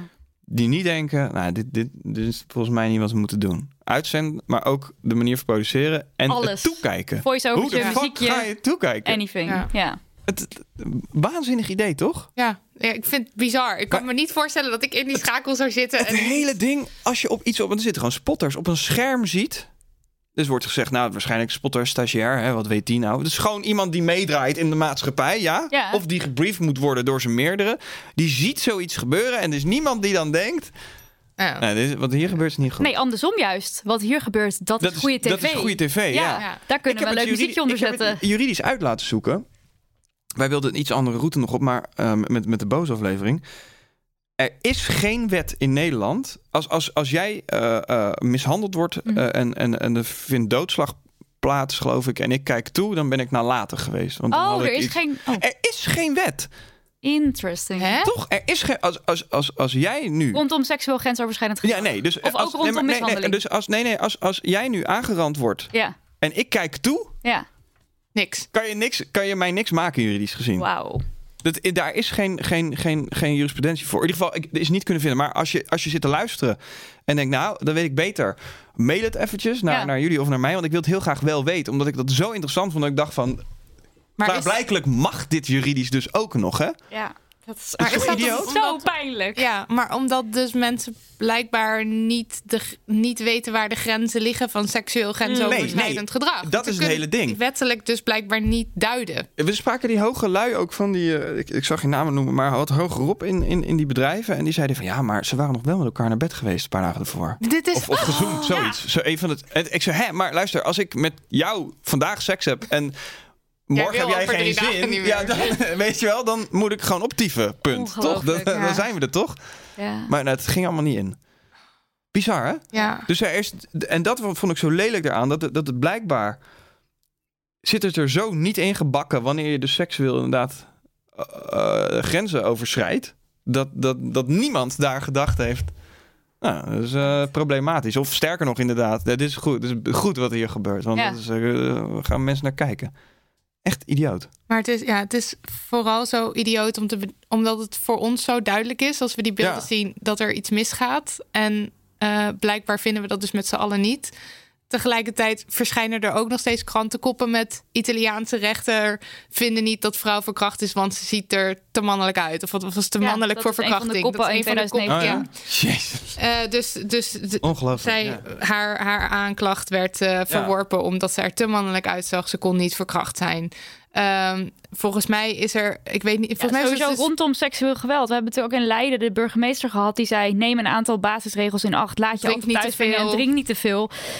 Eh, dus er zijn, de, de kranten stonden weer bol van: jij bent eigenlijk het probleem. En niet degene die het. Want ook bij de villa was het de hele tijd van: ja, maar zij had ook te veel gedronken. En Ja, ze, ze wist toch waar ze aan er werd de meedeed? he- Ja, precies. Eh, mensen die dan zeggen: van ja, je weet toch eh, dat je in zo'n huis gezet wordt. Maar dat was toch ook nog het verhaal, dat wist ze helemaal niet. Ze dacht dat ze in een soort liefdesprogramma Nou, zat. ze had het iets anders Oh, ook nog. ja, dat wist ja. ik ook Niet. nog. Ja, dat, dat, eh, dat, dat- ja dat, maar dat is gewoon dat is een, een Hilversums productieding natuurlijk. Dat ze het anders verpakken. Ja, ja. Dat ze het mooier verpakken. Ja. En we hebben natuurlijk ook nog rondom dit soort dingen. De ehm nazissen roepen, de eh, catcalling valt onder vrijheid van meningsuiting. Ja, daar kregen we En heel veel boze berichten Ja. over. Van, hè, hoe kan dat nou onder meningsuiting? Iedereen boos. Vrijheid- Ja, maar Ja, ik vond Ja. dat dus, ja, voor mij eh, ik snap het wel. Ja, ik snap dat ook. En ik vond het dus ook moeilijk om. We hebben daar dus ook geen boze story over gemaakt. Omdat, ja, dat is vervelend. Dat dat onder. Maar het is, wel, het is dus wel zo. En de gemeente Rotterdam en Amsterdam. die zijn eigenlijk gewoon voorbij gegaan. aan die hele vrijheid van meningsuiting. Hebben gewoon die wet. Ja, zelf, of, het is dan misschien geen wet als je, als je het zelf bedenkt als stad. Het gaat, net, het gaat natuurlijk ook om eh, als iemand eh, tien jaar geleden tegen mij riep: hey, lekker ding. En ik niet reageer. Eh, en dat zou nu vandaag ook nog kunnen. Zeker. Hallo. Kijk. En ik reageerde niet. Maar nu ik was nog niet zo'n sterke vrouw. Nou goed, anyway. Mijn punt is dat als je niet reageert, je daarna vaak, eh, wat jullie ook in je boek heel goed omschrijven, te doen krijgt met de, met de reactie van de ander. Ja. Ja. En Wacht, hoe werkt dat dan? nou, dat ze dan zeggen van eh, arrogant wijf, Oh, eh, zo. Dat je trut. zo te doen krijgt. Eh, ik dacht ja. dat je met iemand te doen krijgt van, oh, zielig, Nee. ik antwoord niet. Nee, nee, nee, nee, nee, maar... Nee, was het maar zo. Nee, dat is ook niet eens Veel goed. medelijden. Maar, eh, maar snap je dus dan, dan dat is eigenlijk Ja. dat is het vervelende van de situatie. Eh, Natuurlijk mogen mensen je aanspreken. Ja. Het gaat toch om dat het intimiderend is? Ja. Ja, Over, of, of maar dat is natuurlijk of- weer of- inderdaad of- ingewikkeld. Wanneer is iets intimiderend? Dus het is. Ja. Ik, vind, ik snap wel dat. ja, dat is heel moeilijk, denk ik. Omdat het vaak reactie uitlokken is waarbij. eh, het is heel vermoeiend als je steeds een reactie moet geven. Het is ook absoluut een heel fucked up probleem, catcalling. Daar, we hebben er ook al twee afleveringen over gemaakt. Alleen Maar ik denk wel dat het- Deze, deze eh, Rotterdam en Amsterdam die dan zeggen: Oké, we gaan daar een boete voor geven. En dat dan blijkt dat dat dus helemaal niet kan vanuit de wet. Dat, ik voelde me daardoor juist wel weer ook een beetje genaaid. Zo van: Oké, dus iemand die maakt zo'n wet en die zit daar dan ook een beetje Ja. zo van: Kijk mij eens even goed eh, deze wet bedenken. Ja. Ja. En alle feministen ook wel: Jee, nou niet alle feministen, maar veel mensen zo van: Jee, dat mag nu niet meer. Al hadden we al heel veel haken en ogen natuurlijk van: wanneer gaan een politieagent dat ooit zien gebeuren? En hoe werkt dit dan allemaal? En wat valt eronder? En al die haken en ogen, die, dat klopt, die zijn er dus. En je kan het dus helemaal niet doen. En Maar als wij al als, als leken Ja, al die haken en ogen zien, dan is het niet zo gek. Ik bedoel, ik ben ergens vind ik het ook eh, wel geruststellend idee dat het, dat het niet kan. Want anders dan zou, zouden er allerlei enge wetten ingevoerd kunnen worden, volgens mij. Ja. Het is een beetje het- symboolpolitiek. symboolpolitiek Ja. inderdaad. En niet het daadwerkelijke probleem aanpakken, Nee. maar een beetje... Nee, het is inderdaad een, het is oppervlakte en niet eh, de bodem, zeg maar. Nee, precies. Want ik, als het daarover gaat, hè, dan wordt vaak gezegd... Ja, wat denkt zo'n man dan? Dat, die, eh, dat je zegt, ja, laten we neuken. Volgens mij is dat het hele ding niet waarom mannen dat gewoon doen. macht. Het is macht. Ja, Ja. En, en dat, dat gaat over iets veel maatschappelijk... Precies. Dus het is ook niet Dan- makkelijk om het probleem aan te pakken. Nee, het nee, is wel nee, makkelijk om nee. zo'n wetje erop te plakken. En dan, of een boete erop te plakken die blijkbaar niet kan. Dat vond ik frustrerend. Ja, ja. Eh, wat hadden we nog meer voor grote? Hebben jullie iets wat eh, in je opkomt dat je denkt van... oh ja, dat, daar heb ik me wel boos om gemaakt? Of, eh, of blij? Mm, Helemaal niet yes, helemaal niet no. nou, ik ehm, wil best wel nog even wat zeggen over De Wereld Draait Door. misschien. Yes! Dat hoopte wel. Oké, ik ga even lekker zitten. Pak maar colaatje erbij. En ik gooide deze dramatische stilte erin omdat ik even ga plassen. Dat is heel Ja.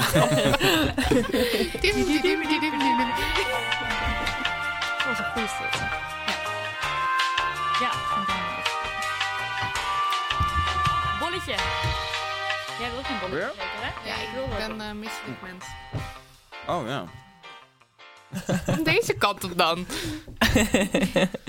nee, ehm, nou, mijn eh, agent eh, die had al gezegd van... eh, het is niet Halina Rijn tegenover je, maar Adriaan van Dis.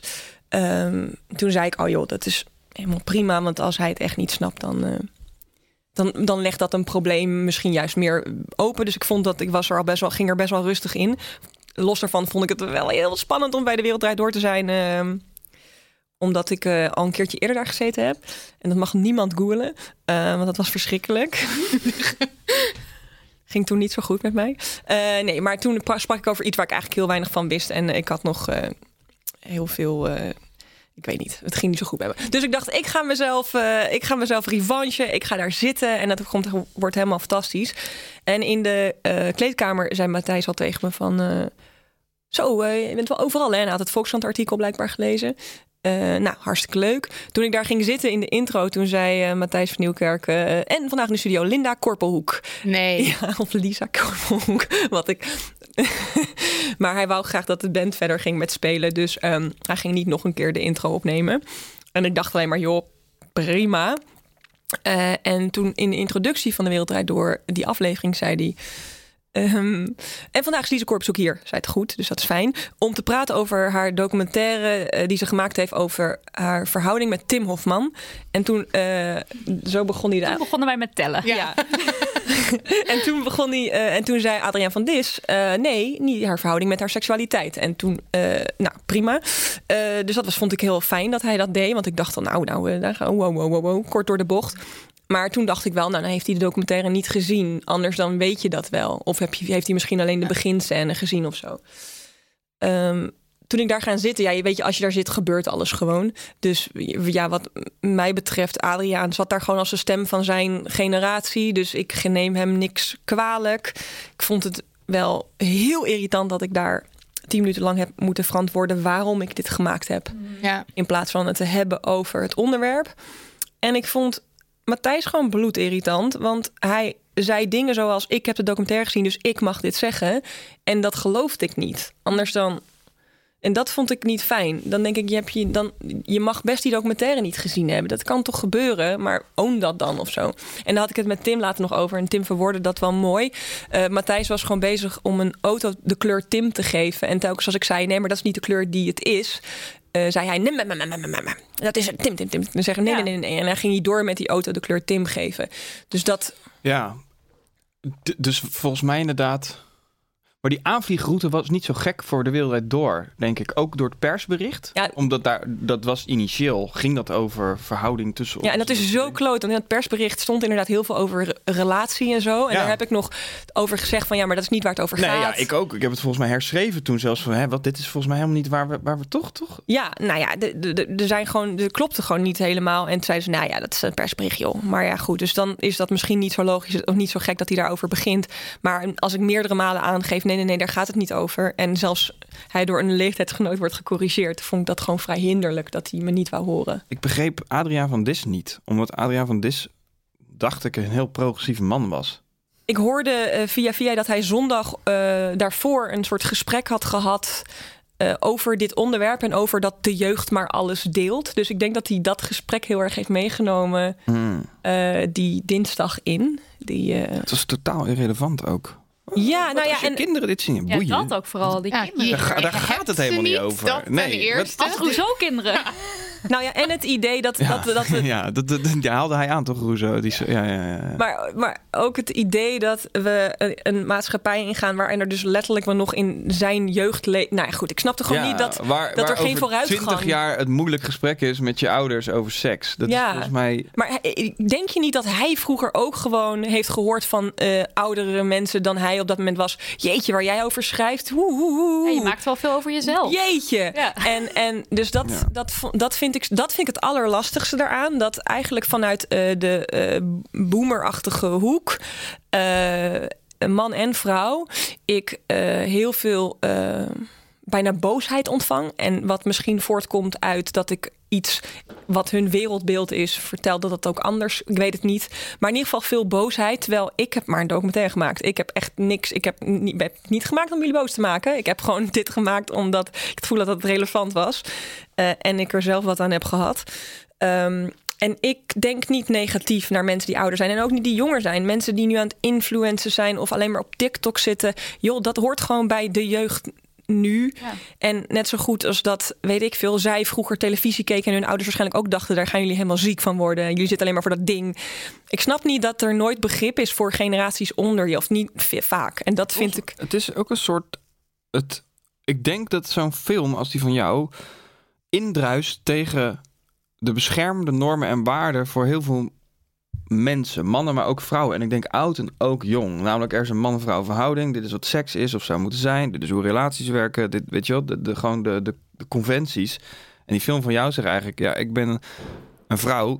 eh, op mezelf staand, ook in een relatie. En dit is wat ik voel en dit is eh, hoe ik dat zie en dit is wat ik ermee ga doen. En eh, punt. En volgens mij dat tegen indruisen vinden mensen heel spannend. Omdat mensen vaak het idee hebben dat ze hun eigen visie los moeten laten. Wat helemaal niet zo is. Er zijn als, toch volgens mij als je... Een Nee, ik ben nu niet aan het vertellen van oh, hoe jullie nu je leven hebben geleid. Dat is verkeerd. Nee, en dat is denk ik een heel conservatief kwaaltje. Het constant het idee. Dat is dus wa- waar we het eerder over hadden. Als ik zeg ik hou van mij, betekent dat niet ik ben een gevaar voor jou. En Ja. volgens mij het conservatisme stoelt zichzelf op eh, het, het behouden van normen en waarden. En alles voelt natuurlijk op een, op een, als een aanval daarop. Omdat status quo heel fragiel is in principe. Is het niet ook een beetje ik een kut leven, iedereen een kut leven? Dus een, een soort van. eh, je, je hebt een waarheid, je leeft op een bepaalde manier. Iemand, je ziet iemand anders daar uitbreken of je hoort iemand anders daar uitbreken. En dan denk je echt, ja hallo, maar waar zit ik dan in? Ja, kan, maar dat is, dat is denk ik. Dat, ik denk dat veel PVV-stemmers.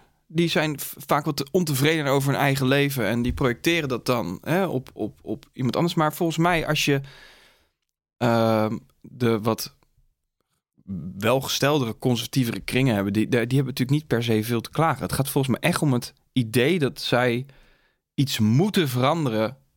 als zij dat jou zien doen. Ja. En dat is niet En zo. dat ze daar en, en, en, en, en, en daar bang voor zijn, zeg maar. Eh, Ja, maar ja. eh, dat is het hele. Je mag niks meer zeggen in dit land. Nee, ik heb gewoon een andere mening dan jij daarover. Dat betekent niet dat jij dat niet meer mag zeggen. Ik vind dat gewoon dom als je dat doet. Nou, ja, dat vind jij van mij weer dom. Dan zijn we toch handschudden, klaar uit. En dan, ja, dan kan je weer, eh, kan je weer de andere kant op lopen allebei. Of, of, of beter nog thee drinken en kijken waar je misschien elkaar iets kan leren. Maar volgens mij, die onvrede is een van de motieven. Maar ik vind het spannender en een vervreemdende idee nog dat het, dat het daar niks mee te maken heeft. Dat het mensen ja. zijn die het eigenlijk heel erg prima met zichzelf hebben, maar gewoon alles als aanval voelen. Eh, dat vind ik eigenlijk nog iets schrijnender idee of zo. Heb je dat niet? Dat het vanuit een. pro- Kijk, als je. Dat het niet vanuit een heel, een heel een, on- ontevredenheid Nee, komt. nee, nee, want dat, is, dat vind ik best wel een heel menselijke reactie nog of zo. Weet je wel, als je in een buurt woont en je kan niks doen en je verdient weinig en er is een overheid die regeltjes voor jou maakt die gewoon echt kut zijn, dat kan gewoon. En, en- Ja. en als je dan, dan denkt, ja, dan kom jij weer met je randstadbekken, met je seksdocu, ja, eh, boeien, bla bla. Nee, ja, toch, dus vrij, vrij simplistische, maar, maar het hele gegeven dat je een weldenkend mens bent, maar je waarde zodanig op een status quo wil houden. Dat je het als gevaar ziet als jij een film maakt waarin je alleen over jezelf zegt. Nou ja, het Ja, gaat ik over praten. Het gaat over eh, dingen bespreken met elkaar. Het gaat over eh, ehm, dat vroeger een effect heeft op nu. Het gaat natuurlijk Ik over. denk dat het allemaal als kogels voelt.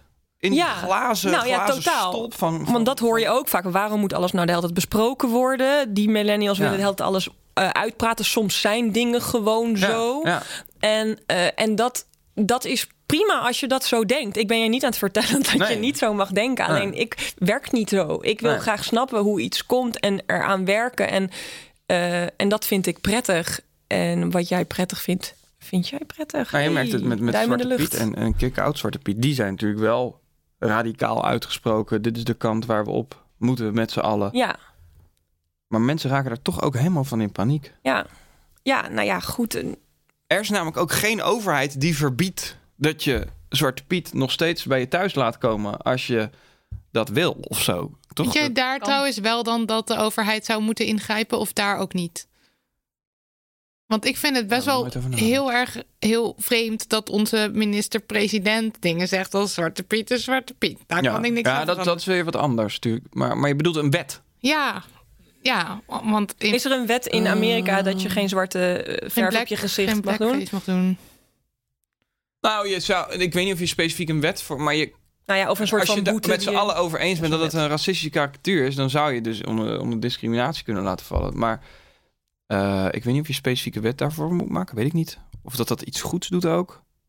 Weet niet of ik vind dat. Nou ja, of je moet het inderdaad weer meer bij een eh, wortel pakken en de eh, inderdaad educatie aanpassen en meer begrip voor waarom Zwarte Piet er niet. Ja, Ja. ja, zijn, ik denk dat dat. Ik denk dat dat. Ik denk dat je eh, daar meer aan hebt dan een, een ja, dan duurt het misschien nog wel eventjes, maar langere dan, route, dan maar wel, wel ja. wel ja. niet dat een vruchtbare manier route. is. Nou ja, Maar het is wel een manier dat je als eh, minister-president in gesprek gaat, ten eerste. Ja, Dus, met kick-out Zwarte Piet. met de gele hesjes. Ja. Dus, Ja. hè? Ja, dat is voor nou Mark ja. Rutte denk ik moeilijk, want ja. ik, ik ja, dat is heel blasé klinkt dat, maar ik zat dus bij hem op het katshuis eerder dit jaar met eh, Coalitie I.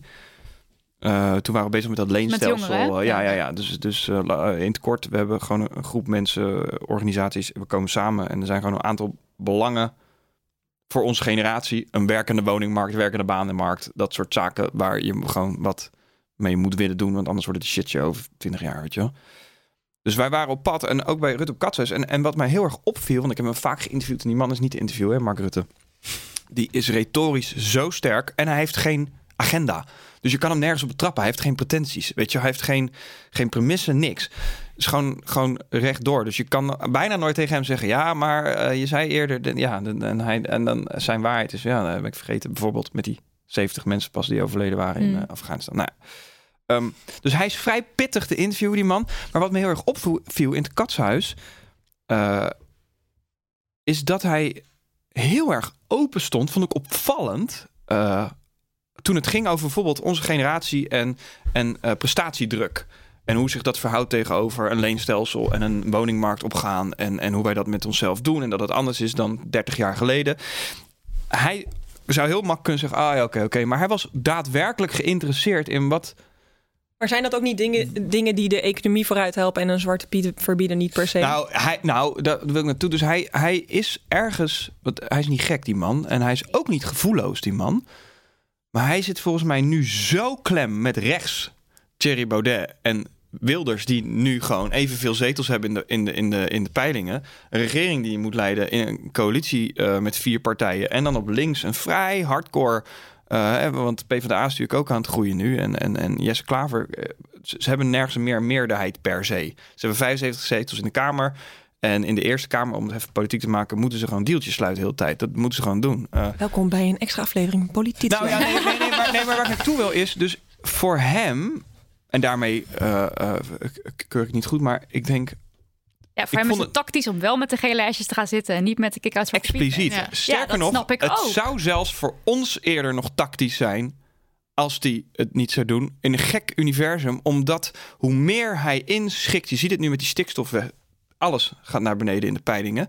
Eh, eh, eh, en, en, en Baudet groeit, groeit, groeit, groeit. PVV staat geloof ik ook op 20 zetels of zo. Die komen vanaf 9. Dus die man moet een soort van schipperen. Dus ik kijk ook wel eens toe denk, oh, je, je zal daar gewoon nu tussen zitten. Want je, we, hadden bij het kinderpardon was het, de regering ging vallen. Eh, dat, dat, dat, dat, kon heel makkelijk, want ze kwamen er gewoon niet uit. Wij hoorden nog wel eens wel, de, tenminste, ze hebben niet gezegd de regering valt, maar we hoorden wel achter schermen. Het is heel spannend wat hier nu gaat gebeuren, want we komen er gewoon niet uit. Aan de ene kant is dat als programmamaker, denk je natuurlijk, holy shit, de regering gaat vallen, vet. Maar wij dachten echt van, nee, als fucking blieft, dit wordt één shitshow, ouwe. Baudet die heeft 30 zetels in de peiling of zo, ik veel, ergens is 20 en 30. Eh, eh, het land is totaal gepolariseerd. Als nu de regering valt, dan krijg je één rare shitshow aan verkiezingen. Dus wij zaten echt te duimen. Nooit gedacht dat ik zou duimen, laat de regering zitten van... Please, laat ze zitten en laat ze dit gewoon oplossen. Dan hebben we gewoon een uitkomst, zeg maar. Dus ik vind het best wel spannend om... eh, om dat te aanschouwen. Dus ik snap hem wel, maar het is wel heel, gewoon heel lelijk. Want die gele hesjes waren natuurlijk gewoon zes mensen. Precies. Fucking. Maar dat is allemaal symboolpolitiek die hij nodig heeft Ja. om ergens nog het midden, het polderen te kunnen behouden of zo. Ja. Wat echt heel lelijk is. Heel Het is, het is vreselijk. Nou, tot zover deze... politici. De, ja, Die ook de hier opgenomen van wordt. Ja. Ik heb nog één vraag over het hele eh mijn sexy stuk en dan de minst de niet-feministische kant eraan. Want dat is natuurlijk dat jij de hele tijd werd voorgesteld als de vriendin van. Vind jij dat net zo storend als dat wij dat vinden? Of vind je dat eigenlijk, begrijp je het wel? Nou kijk, als ik bij... ehm, Waar, waar- waar deden ze dat nog? Nou, sowieso bij elk commercieel eh, Shownieuws. shownieuws inderdaad. Oh, ja. RTL Ja, Boulevard, eh, Telegraaf. Oh ja, ja, ja. Ehm, Oh, ja, ja, die doen het erom, hè? Maar het staat... Mediacourant. ja, ja, Mediacourant inderdaad. Daar eh, wisten ze niet eens, denk ik, hoe ik heette. Maar ja, dat eh, heeft ook wel weer iets grappigs. Ja, Mediacourant doet het erom. Ja, precies. Hadden wel, eh, nou goed, een nieuwe revue geloof ik ook. Ehm, maar ja, weet je, heb je die ook wel allemaal weer afgetikt. Eh, als in van, heb je dat een keertje meegemaakt? Kun je van je lijstje afschrijven. Maar, eh, god, waar ga ik heen? Ik begrijp het in de zin van dat mensen eerder weten wie Tim is dan wie ik ben. Ehm, alleen deze documentaire gaat niet per se over Tim. Mhm. eh, ik vond het in het begin ook nog wel een beetje lastig. Ja, ik vond het eigenlijk heel lastig dat jij bekend was. Want, eh, en ik ben uiteindelijk heel blij met hoe het is uitgedraaid. Met dat het eigenlijk uiteindelijk best weinig over hem ging. Eerst dacht ik ook, kan ik de kijkcijfers wel geloven? Gaat het echt gaat het wel om de film of gaat het dan omdat het de vriendin van Tim Hofman is? Uh, maar eigenlijk heb ik bijna alleen maar reacties gehad over de film en nul gingen ze over jou praten. Nee. Dus dat is eigenlijk heel mooi. Uh, ja, ik snap het wel, maar. Uh, Nou, de vriendin van Tim Hofman snap ik eigenlijk niet. Nee. Ik snap wel dat ik, ik ben je vriend en bekend. Dus ik Nou ja, wel bij- eens ergens op. Maar daarom nou, heb bij ik de er- Wereld Draait Door was het zeer irrelevant. Ja, daar was Ja, het ook echt too much. storend. Eh, Ja. daar, daar was het, maar goed, daar hadden we het eerder over. Matthijs was de kleur Tim aan, het, aan een auto aan het geven. Ehm, maar kijk, ik snap bijvoorbeeld in de Linda en Meiden was het wel echt heel minimaal. Dat er gewoon eh, ergens in het interview vriend tussen haakjes Tim Hofman redt, geloof ik. Ja, En dat ik denk, oh ja, dat, dat, vind, dat vind ik dan... is niet zo gek denk ik. Nee. Nee, omdat je, je schrijft ook een column, toch? Ja, maar, Dus- maar dat de premisse van die film was... als je geen seks hebt, houdt een relatie dan stand. Dus het haakje, Ja, maar dat was dus Ja. voor mij niet waar de film over Nee. ging. Maar ja, dat is... dat wel hoe het verkocht was door VPRO. Ja, ja, ja. Eh, maar ja, dat, dat dat, zei ik in het begin natuurlijk al ook van... Hè, dat volgens mij niet helemaal... Maar goed, maakt ook niet uit. Ehm, Ja, het, ik weet niet zo goed. Want aan de ene kant snap ik het heel goed. En aan de andere kant denk ik, ja, ik ben ook gewoon een mens met een naam. En eh, inderdaad, het wordt zelden natuurlijk in een interview überhaupt bij jou iets over je relatie gevraagd. Wat volgens ja, eh, bij de Volkskrant wel. Maar dat kwam ook door die documentaire. Of je begint er zelf over. nee, het ging door mijn boek kwam dat. Ja, ja, oké, ja. En daar schrijf jij zelf over je relatie. Dus ging het over je relatie. Ja. Dus dat, dat is natuurlijk gewoon een opvallend gegeven. Dat vrouwennieuws zit heel vaak in de relatiestatus. En, en ehm, Ja, maar dan zie je dat eh, Robert Oei, dus die man van Femke Halsema, het daar wel ook over eh, he- heeft of moet hebben in interviews. Volgens mij gaat het een beetje over. Nee, maar dit is wel echt een gegeven hoor. Kijk maar, als je een Volkskrant interview, weet ik veel, interview leest. Bij vrouwen gaat het veel meer vaker ja, dat oh, over zo. Ja, nee, relatie 100 dan, dan ja. over bij mannen. Of aan Ja, vrouwelijke met- politici vragen van hoe doe je dit met het gezin? Wat, Ja. wat zeg jij? Ja. Kan een vrouw, eh, kan, kan een moeder, wel premier, premier zijn? zijn? Ja, kop van de dat- Telegraaf, ook Ja. weer geloof ik, Ja, 2019. Dat, maar dat is toch En bijna dat interview satire. met die Robert, eh oei, dat, da- daar heeft Femke Halsema later over gezegd. Hij heeft dat ook gedaan om de aandacht een beetje af te leiden van onze zoon. Ja, maar Dus- daarvoor had hij juist een interview. In Parool, geloof ik. Waar hij heel erg zei van. Waar, waar hij heel erg trots was op Femke. En, en, en, Oh ja. en hoe. eh, Dat, dat was een heel leuk interview. Maar daaroverheen kwam toen dat ding met die zoon. En dat laatste interview. Dat was. eh, was ja, ik vond hem vooral heel eerlijk. Maar Vond ik ook. maar Ja, wat, eh, wat dachten jullie? heel erg eh, eigenlijk. Dat, eh, Wat zijn jullie gevoelens hierbij? bij het hele DW- DWDD en dat jij zo ja, gewoon over de, hoe, eh, hoe ik toch voornamelijk besta in de gratie Nou, van Tim in de media. Ik was heel blij me- dat ik eerst je docu heb gezien en daarna dit allemaal. Dus ik, ik kon het gewoon niet aan elkaar. Ik snapte gewoon dat he- toen ik daarna de wereld uit doorzag, snapte ik niet hoe dat heeft kunnen gebeuren. Want die documentaire gaat zo inderdaad niet over Tim. En het is zo open en kwetsbaar en mooi en zo goed. En hoe kan je dan dit interview doen? Dat was volgens dat was voor mij echt seksisme met hele grote hoofdletters, wat daar zo boven Ja. die tafel zweefde. Ik vergeet ook niet meer hoe, hoe jij in de zaal vroeg... eh, wie herkent zich erin? Of iemand vroeg dat, ik Ja, niet meer of jij het was. En dat al die handen omhoog Ja. gingen. En, en toen was het zo duidelijk dat het niet over per se jullie relatie gaat of over nee, Tim. nee. Dus eh, als. Het, het kan niet. Het, het was gewoon niet te rijmen. Het was niet te rijmen. Ik, ik heb er echt woest naar zitten kijken de volgende dag. Maar dat jij aangekondigd wordt als de vriendin van Tim Hofman in koppen van kranten. Daar kan ik heel moe van worden, maar ik snap het ergens wel. Want ik vraag me ook af, als stel jij zou bekender zijn dan Tim, dan zou het misschien niet zo zijn. Nou, Want dat is altijd de vraag. dat is nu de En dat vraag. kan je niet echt factchecken. Maar laatst Ja, was er ook weer een, een balletdanser die heel die beroemd is en echt gewoon een grote naam is. En die ook weer als de vriendin van, ik weet even niet van wie, maar Oh ja. ook weer zo. En ehm, je kan op zijn minst zeggen Lise Korpershoek. En dan tussen haakjes. Vriend, dat je kan je op Hoeft helemaal niet combineren. Dat Nee, ook niet. Dat hoeft niet, ook sowieso niet in de kop. Nee, dat is oké. Eh, Dus ergernis, veel ergernis. Ik zit te Ja. denken als, als echt ook een van de dieptepunten. En jouw film een van de hoogtepunten. Ja. En jouw reactie... Oh, Zo, er wordt vuurwerk. Het is 12 uur, mensen. Gefeliciteerd met het nieuwe jaar. Oh, en, en jouw reactie in de wereldwijd door, dus hoe jij daarop reageerde, daar, ik heb daar echt, ik heb het een paar keer gekeken en ik vond het zo leerzaam voor mezelf hoe rustig jij bleef en hoe je, je, je hoort het en dan zeg je weer wat terug. En je deed de gouden tip die je ook in deze, in deze podcast al een keer gegeven hebt. Als Vind je moeilijk, iets- hè? Ja, vind je moeilijk, hè? Oh Ja. my god. Ja, het werkt dus. Het werkt ook Ja, gewoon want bij Adriaan. je ziet gelijk wat ik, eh, eh, eh, dat hij die ging doen. Omdat hij... ja, om, en ik heb volgens mij ook nog een keer gezegd tegen hem van... eh, ehm, ja, maar dat gaat over jou. Ja, En, en ja, ik weet niet. De, maar daar, ja, ik bleef gewoon echt rustig. Omdat ik dacht, ja, zoals ik elke andere reactie op de film... die negatief is, die negatief aanvallend is. Ik weet niet of Alian per se negatief aanvallend was. Maar met, het kinder, met de kindervraag vond ik hem dat wel. Ja.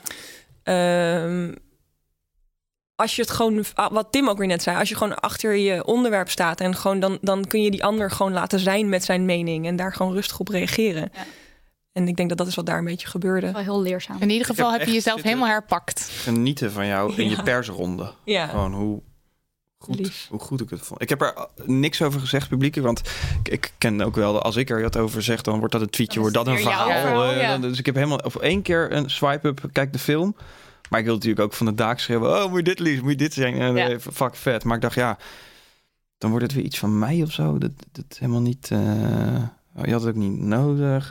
Nee, ik had het helemaal niet nodig. Dat was ook nog zoiets. Ja, het was echt, eh, Nee, echt bijzonder. Echt Ja. bijzonder. ja, dat was heel cool, ja. Jezus. Echt zit genieten op de Horen, bank. jullie, horen, jullie, horen mensen dit ook? Ik denk het wel. Ik weet het niet zeker, maar ik denk het wel. Maar eh, ja, jouw docu en, eh, en je optreden daar was voor mij mega inspirerend. Bij mij, eh, Tim, bij jou de villa, hoe jij op een gegeven moment tegen die RTL Boulevard Ja. fans zegt: dit is geen entertainment. Oh my god, ik moest huilen. Dat was zo sterk. Nee, maar Ja. echt, het was zo indrukwekkend om te zien dat een man ook gewoon zo, bam. Dit gaan we niet doen. Klaar. Dat was echt, Echt zo erg om te horen fucking fierce. Ja. Dat was echt bondgenootschap at its Ja, finest. maar het, het voelt- dus ik lees hierover over en het is altijd eh, dat het zo raakt dat een man dat zegt. Zegt eh, enorm veel. Ja, maar voor mij is Ja. zo'n ja, dat klinkt ook Ja, weer is maar zo logisch, normaal maar ja. en logisch dat dat dit is wat we doen of maar zo. voor hem niet, want hij maakte er een grapje van. Ja, Hoe heet hij ook weer? Maar, uh, Manuel. Manuel. Ja, Ja. en jij sprak hem echt eventjes persoonlijk aan. En je riep Ik was gewoon nooit shit dat ik eerder een fucking rollenprogramma op mijn dak had dan, dan, dan, dan, Ja, dan ja, een woordvoerder precies. die gewoon kon zeggen, Ja. maar dit gaat niet goed. Ja. Maar het is zo fijn dat je zo annoyed bent daardoor. Ja, dat is heerlijk. Eh, maar hebben jullie, eh Marilotte, ja, misschien ook nog mensen die je geïnspireerd hebben afgelopen jaar? Of waarvan je veel geleerd hebt? Je hebt net het Justine van de Beek al even genoemd. Eh, ja, Tim? ja, gewoon die lees ik graag. Ja, eh, nou ja, eh, eh, Lise tijdens haar persronde. Ik heb wel een lijstje hoor. Ik heb bij de Wilde Dork een lijstje. Was ook een ook bondgenootschap, wat je daar liet zien. Ehm, Vijf mensen. ja, Katelijne Blok van eh, Diddy Mac. Diddy Mac. eh, een collega van, van, van jullie natuurlijk. eh, jullie. Ehm, ja, god, ik heb een hele lijst. Ik lees en hoor echt heel veel aangaande dit. Dus ik vind dit, eh, bedankt. Heb Als je ook eh, mannen, feministen? Heb, je, heb jij iemand waar jij weer... Nou, ehm, Behalve Kurt? Daarin vind ik eh Tyler Creator en Frank Ocean. Hm.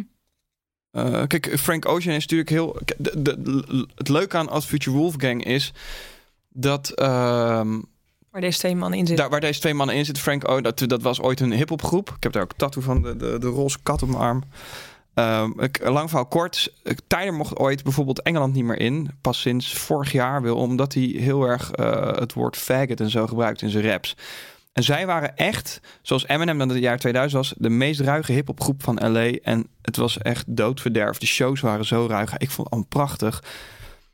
Maar zij werden ook heel vaak aangerekend vrouw onvriendelijk te zijn en homofoob te zijn. Hij zei, nou, ik, ik maak muziek zoals ik mijn films maak. Dus daar, daar, dat is het kunstding voor mij. Want ik kan ook heel allergisch zijn voor, voor, voor rappers die heel vrouwonvriendelijk zijn. Of dat vind ik echt helemaal niks. Maar goed, ander heel lang gesprek. Ehm, en toen op een gegeven moment eh, mocht Tyler dus niet meer eh, eh, Engeland in. En toen ehm, was Frank Ocean kwam als eerst naar buiten als man. Hij is biseksueel geloof ik. Die ook op mannen viel uit die hip-hop groep. En toen kwam later Tyler op zijn vorige album ook uit de kast. Mm. En toen zei hij pas ook in de interview: Ja, ik ga veel op meisjes, maar meestal I end up fucking their brothers. En zij waren daar zo niet. Het was geen ding voor hun ook. Hij zei in 2015 heb ik ooit tegen die hip-hop groep gezegd: Hey guys, ik val ook op mannen. Toen iedereen oké, cool. eh, volgens mij had ze niet echt gereageerd ook. Van ja, whatever, het is van jou. En als jij daar blij van wordt, dan, eh, dan weet je gewoon, gewoon zoals mannen tussen aanhalingstekens op een masculine manier dat kunnen doen. Van, oké, dit, weet je wel. Ehm, en ik vind, en daar gaat ook, er zit een soort feministisch ondertoon in. Ook weer vermengd met dat punk anti-establishment ding. En dat vind ik altijd zo fijn om te voelen dat dat kan, dat het elkaar kan raken, zeg maar. Ehm, dus ik vind dat, als kunstenaars vind ik dat fijn. Kurt Cobain, Frank Ocean, Tyler Creator. Op dit vlak vind ik dat hele fijne eh, inspiratiebronnen. Ook in het uiten van jezelf. Dat hoort daar ook bij. Ook als man, het uiten van Ja, jezelf. doet me ook denken aan jouw reactie toen jij je rode loperlook op de televisier eh, had. Dat iedereen allerlei dingen op jou wilde gooien van... oh, jij wil nu daar van alles mee zeggen of doen of zo. En toen heb jij volgens mij zoiets van... ik vind het gewoon mooi. Ja, ik vind. En, en, en kijk, wij, wij- zijn ook niet gek, hè? Dus wij snappen ook hoe, wat, wat er gebeurt. Maar in de basis dacht ik. Hoe zou, zou ik dat niet kunnen doen als ik het wel mooi vind? Een, een, een Gucci-sjaaltje en een Ja. tasje. En, en, en, en, en ik vond die onesie vond ik fantastisch. Ik vond echt, ik dacht, ik keek in de spiegel dacht, ja man, nou, ik zie er echt fantastisch uit. Je zag er fantastisch uit. Ja, Jullie ja, allebei. ja, maar gewoon, ja, ja. En, en, en, en Lies, ja, ik vind eigenlijk zo'n zo'n pak gewoon lekker Ik zitten. denk dat ik me mooier voel in zo'n pak dan in een jurk. Dat Ja. weet ik zeker. Dus het was helemaal niet ver van ons vandaan statement, weet je wel. En, en eh, Ja. eh, ik herinner me ooit dat eh, weer Kurt Cobain ooit naar het Headbanger Scala ging. En dat was echt zeg maar rock and roll met, eh, met eh, weet je wel, waar Metallica en Axl Rose en zo. eh, gewoon de grote rock and roll mensen kwamen daar samen. En toen ging hij in een gele jurk. Ja, dat was de jaren negentig. En je had wel natuurlijk wel het androgyne Prince, Bowie had je al gehad, weet je wel. Maar in die rock and roll wereld was dat gewoon helemaal niet. Hij zei, wat? Wat? Hoezo is het nou opeens een probleem als ik dit aandoe, weet je wel? Hij stond vaker in jurk of nachtjapons op het podium. En ik weet nog, ik vond pas een foto van mezelf in een bandje toen ik 16 was. Nee, f- 14 was. 15 was ik. En stond ik ook in een nachtjapon op het podium. En ik voelde me er zo fucking vrij in. Dat ik dacht, ja, ja, dit wil ik echt zo erg graag voor. Het was helemaal niet van, yeah, statement of anti. Maar gewoon, ik dacht, oh ja, dit is gewoon, het zit lekker fijn, weet je wel. En ik had daar helemaal dan niet... Dat ik, en dat had ik nu met dat, met dat gala ook. Ik dacht, ik vind het gewoon mooi. Gewoon, laat mij gewoon even gewoon zijn, weet je wel. En dan, eh, ik zou het ook va- vaker willen doen. Maar dat doe ik dan toch niet. Nou ja, Komt misschien nog. Kan nog. vrij recent al. Ja, ja, ik draag wel vaker make-up. ja. En ik, Ja, ja, goede voornemens. Vorig jaar oorbellen en, en, en weet je wel. Ik dacht, Mm. oh ja, dat vind ik eigenlijk ook heel mooi. Oorbelletje in doen. Dus, eh, nou goed, maar ja. Lise, heb je iemand waarvan je denkt... Inspirerende Ja. types. Ja, ik denk dat ik het hem even dicht bij eh, huis hou. Ehm, ik ben heel blij met, het klinkt echt heel erg als verkoopheid, maar met jullie nieuwe boek. Als in van, ik hoop echt dat het kind van mijn vriendin dit zo snel ze kan lezen gaat Hm. lezen. En dat het haar positief beïnvloedt. Want ja, daar staan gewoon echt dingen in die ik echt heel graag had gelezen eh 15 jaar geleden. Ja, wij Eh, ook. Ja, ja. Eh, dus daar, eh dankjewel jongens. En ehm, ja, ik, ik, vind, ik vind Titia, die Polititia is begonnen, ook echt heel, heel, heel tof. En ik vind het ook heel fijn om haar zo... eh, zij is zo eigen en zichzelf. En, eh, en dat dat nu zo'n vorm heeft gevonden... waar heel veel mensen wat aan kunnen hebben, vind ik echt geweldig. Ehm, ja. ja, even kijken. Ja, en ik vond dat eh Glamour en ehm El en Nadine Ridder op Joop... hele mooie stukken hadden geschreven... naar aanleiding van Ja. Wereld Draait Door. Dus dat, eh dank je wel daarvoor, eh, vrouwen. Ehm, Ik bedenk er nog eentje. Wie dan? Op microniveau is dat. Eh, eh, Mandy en Roos. Ja! Ja. Want, want, want, want, want Ja, van hun heb ik echt non-binair. veel- Dus het was eigenlijk voor het eerst, ik weet niet hoe bij jou zat, dat ik dicht bij iemand had Mhm. die non-binair was. Dus, maar ik bel ook wel eens even man die zegt, oké, hoe zit het dan met het woord oom en tante? Hoe, weet je, gewoon dat soort hele banale vragen, maar die ik wel wil weten. En ik denk, ja, ik, denk ook niet, ik ga niet gissen. Dus ik denk, en dat kan ik ook doen. Met men heb ik ook gevraagd, van, mag ik af en toe eens gewoon even, vraag gewoon even, hoe zit dit Mhm. dan? Weet je wel? Ik weet ook niet alles. Ik wil ook Ja, daar, maar dat is echt iets wat ik, eh, waar, waar ik mee aan de slag wil. Want ik heb heel erg het gevoel dat... Een heel kort verhaal wordt dit, eh, voordat we drie uur bezig zijn met, een, met deze podcast. Maar ehm, dat, er, eh, dat we te weinig vocabulaire krijgen als we jong zijn. Dus een kind zal nu, als hij een man ver, eh, niet verkleed, sorry, aangekleed als een vrouw ziet zeggen travestiet. eh, terwijl dat iets heel anders is Ja. dan wat er aan de Nou hand is. het, precies. Dus ik heb soort- het gevoel dat eh vocabulaire gewoon sowieso wat al vanaf jongs af aan wat breder mag worden. Ja. Ja. En Roos is daar ook relaxed in. Dus die, heb ik, ik moest een keer quote voor een boek geven over seksuele voorlichting. En toen dacht ik, oké, maar ik, ik wil dit. Het, eh, wat, leuk voor. ehm, hem, haar en iedereen daar tussenin. En toen heb ik haar, of heb ik eh, die even gebeld. Ik zeg, Roos, luister nou, ik wil het even goed zeggen. Help, help mij hier gewoon Ja. even bij. Want ik, ik, wil, gewoon- ik wil gewoon dat ik dat goed, goed, goed neerzet, zeg maar. En, eh, Ja, maar het zit zo in je systeem, want je hebt het net ook, om haar te zeggen of hem. Ja, ja, ja. Het ja. zit zo in je systeem en dat is dus echt iets wat we allemaal moet moeten leren. Ja, ik ben wel gewoon 30 jaar geprogrammeerd. Ik maak een foutje net. Dan vind ik, ik, vind- ik voel me daar niet schuldig over. Maar wat je ook merkt bij veel non- non-binaire mensen... is dat ze daar vet veel begrip voor hebben. Want Ja, ze doen het eh, zelf ook nog- nog, ja. fout. Eh, dus dat, eh, dat, dat- maar da- daarom zeg ik op microniveau. Dus Mandy en Roos zijn zo open daarover. En niet Ja, die zijn eh, echt, eh, belerend daarover. Maar gewoon, eh, eh, soms als, als ik dan zeg eh, eh, haar, dan hoor ik Mandy in mijn oor die... En dan denk ik, oh ja, weet je wel? Of ik had pas had ik een, een, een presentateurklus hele groot in het Engels. Dus we moesten een hele grote avond in het Engels. Dat heb ik nog nooit gedaan. Ehm, ehm, en toen eh, had ik gezegd, ladies and gentlemen. En waar ik dus altijd... eh eh, eh, die goed. of eh, ik probeer altijd eh, eh, eh, eh, eh, non-binair mee te nemen. In, dus ook met quotes op boeken, dat soort dingen. Maar in het Engels had ik gewoon dat nog nooit gezegd. En toen zei zij, Tim, luister, kwam ze naar me toe. Goeie show, goed gedaan, Engels. Eh, maar je zei ladies and gentlemen. En ik zei, ah, fuck, die had ik nog niet gezegd. En toen ben ik teruggelopen, moest ik nog één aankondiging doen. Toen heb ik het gezegd. Dat was ook bij de- mijn eh, presentatie. Dat eh, eh, kon je zo'n bij de presentatie van mijn seksenstuk kon je een sms'je sturen naar het, het- leesbord. En toen had, eh, toen had ik blijkbaar of een van ons had gezegd eh, als vrouw met een vagina. dat hadden we gezegd. En toen stond er op het bord eh, zo van eh, je, je, je, als je, je, hoeft niet, je bent niet per se vrouw als je een vagina Ja, hebt. ja. En toen ik gelijk, terwijl ik op post het Mandy app, ik zeg, oh, daar was jij, eh, ja, Ja, maar dat is leuk. Ja, Ja. maar dus dat is wel heel. Ja. Ik vind dat heel, heel leerzaam, Ja. maar ook in de, in de warmte. Eh, Ja. Dus niet alleen op. eh, eh, je, kan het, je kan het ook verkopen met oorlogstaal. Dit is hoe. Maar gewoon in de. eh, Ja. dus echt dat je even kan bellen van. Ik heb gewoon een vraagje over, weet je wel. Tot op hoogte. De, de- En Mandy waar kan dat heel fijn erg, vinden. heel erg goed koken. Trouwens ook, ja. Ook nog. Zo, ja. En we- ja, nee. En, Genoeg reden om ze op te heben. Ja, ja, ja. Nou ja, goed. eh, eh, dit Ze is mijn buurvrouw, dus ik heb geluk daarmee. ja. ja, als jullie luisteren, love you. Love you. Wij ook. Marilot? Ehm, ja. Eh, ik ben, eh, ik, telkens als mensen vragen wat heb je geleerd of wat was de meest inspirerende aflevering, eh, noem ik altijd de aflevering over fast fashion. Ik ben Amy Demkes heel erg dankbaar dat ze ons zoveel heeft geleerd over hoe fucked up de fashion-industrie is. Eh, ben er nog regelmatig mee aan het worstelen. Hoe, hoe dan wel? Ehm, probeer ook echt minder te kopen. Maar het heeft wel echt zoiets definitiefs in mij veranderd over hoe... Welke dingen doe je anders nu? Eh, ik, ik koop heel, heel veel minder. Ehm, koop niet. Ik heb erg. Dat komt een beetje voort uit eh, mijn zelfhaat van vroeger. Dat ik ehm, soms wakker kon worden en dan dacht ik heb niks meer aan te trekken. En dat ik soms dan naar de winkels ging en dan alles maar kocht. En dan hoopte maar dat het paste. Ik heb een hele, hele gekke relatie ook met kleren. Dus ik moet nu ehm, veel bewuster eh, kleding passen. Kijken of ik het leuk vind. Niet meteen alle, als ik iets pas, alle drie de kleuren die er zijn ervan kopen. Dus ben, je dat, ja? ja, dat deed ik. Want dan was ik al lang blij dat ik iets vond Oh, ja. wat ik dan leuk vond. Oh ja. Dus er zijn, de, het maakt ook heel veel van, van vroeger in mij los hoe ik dus om. Het is een koping en het ging niet over de kleding. Ja, het ging Ja. niet over het kopen zelf en dat ik koopverslaafd was, Ja. maar meer gewoon over ehm, dat kleding voor mij ook heel erg. Op het moment dat ik kleding heb waar ik me leuk in voel, is het leven ook leuker. Dus daar moet ik af en toe nog wel heel erg in zoeken naar hoe dan. Want ik, natuurlijk heb ik genoeg kleding, maar eh, mijn humeur wordt er ook heel erg door bepaald hoe ik me voel.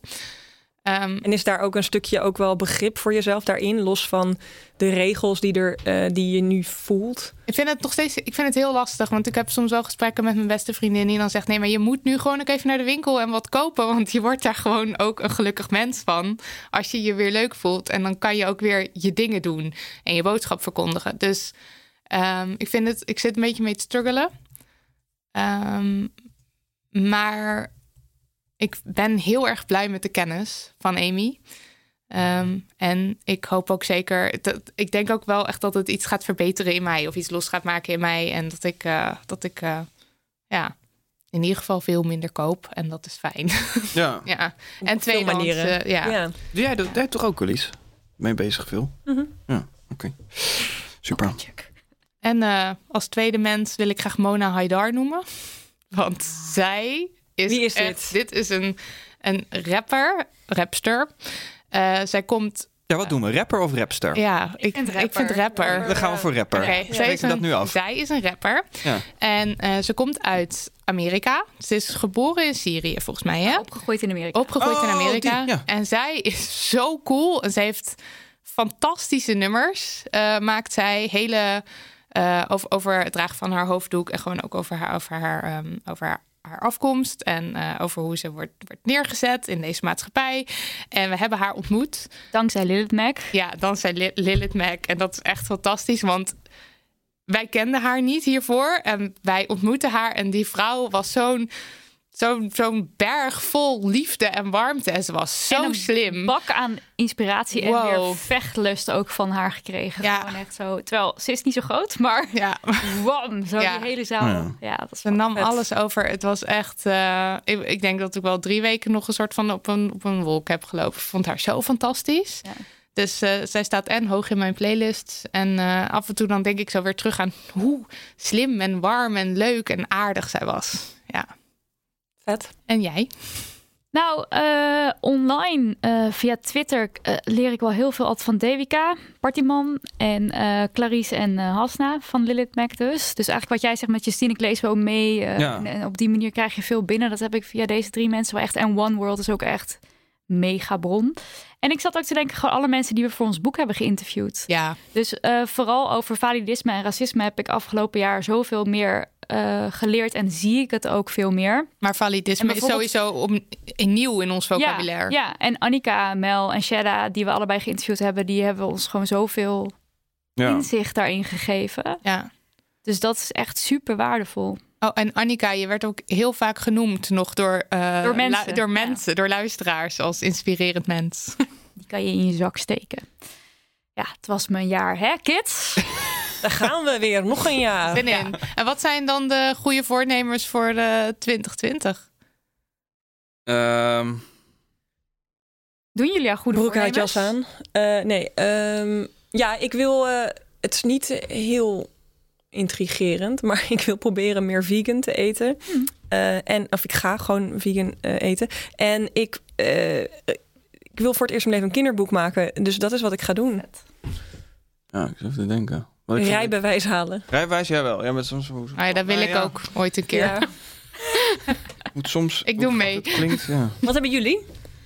Nou, wij gaan de theaters in. Ja, Oh. Tenminste, vooralsnog gaan we het theater in. We hebben één namelijk boeking. podiummuziek. Ja. maar we willen graag het theater ja we in. willen graag een tour. Leuk, ja. willen we graag maken. Maar gaat het Dat werkt wel dan? goed, toch? Eh, Wat bij werkt? podcasts die op tour gaan. Ja, man, man, man, die gaat. Oh ja, Ja, man, van, man, man in de eh, podcast. van, Mag dat eh, een doel zijn? Het lijkt me erg gezellig. Ja, Met Domien. eh, Ja. ja, dat lijkt me ook gezellig. En Bas. Nee, er zijn heel veel gasten die we ook nog heel graag. Esther Perwel zouden we super graag ook hier aan tafel willen hebben. Ja. Dat vond ik trouwens nog qua inspirerende personen heel snel. Eh, Ellen Laan was bij een talk in, ehm in Vondel CS over mijn stuk. En toen zei zij ehm, tegen mij eh, van eh, dat ze het... Nou, sowieso ze gaf me een compliment, dat was geweldig. Maar ze zei ook van er zijn meer vrouwelijke seksuele rolmodellen nodig of zoiets. Want die zijn er dus niet zo. Daarom ga je met vaak negatief denken over bijvoorbeeld iemand die zich positief over seks uitspreekt. En, dan- nou goed, knip dit er maar uit. Laat maar. Ellen Laan. Nee, Ellen Ellen Laan. Laan moet er gewoon Dus in. Dus Ellen Laan. Dat is een inspirerend Ja, mens, vinden wij echt ook. een inspirerend mens. Oké. Goed. Jij Tim, nog een laatste, voordeel? laatste, de, Laatste wat we moeten doen? laatste goed doel? Of, eh, of Voornemen? goed doel, of voornemen of iets? Of, of- Ehm, nou, ik heb, ik heb mijn eh, leven wat eh, comfortabeler gemaakt. Ik ben echt met de zweep erover gegaan met mezelf afgelopen jaren. Eh, op persoonlijk vlak en werkvlak. Dat ik echt dacht, oké, volgens mij moet ik meer van mezelf dan dat ik dingen wil. Dus ik had er met Alicia afgesproken dat we het woord willen gebruiken in plaats van moeten. Eh, en ik heb wat dingen omgegooid. En vanaf volgende week ziet mijn leven een klein, klein detailwerk wat anders uit. En dat vind ik wel prettig.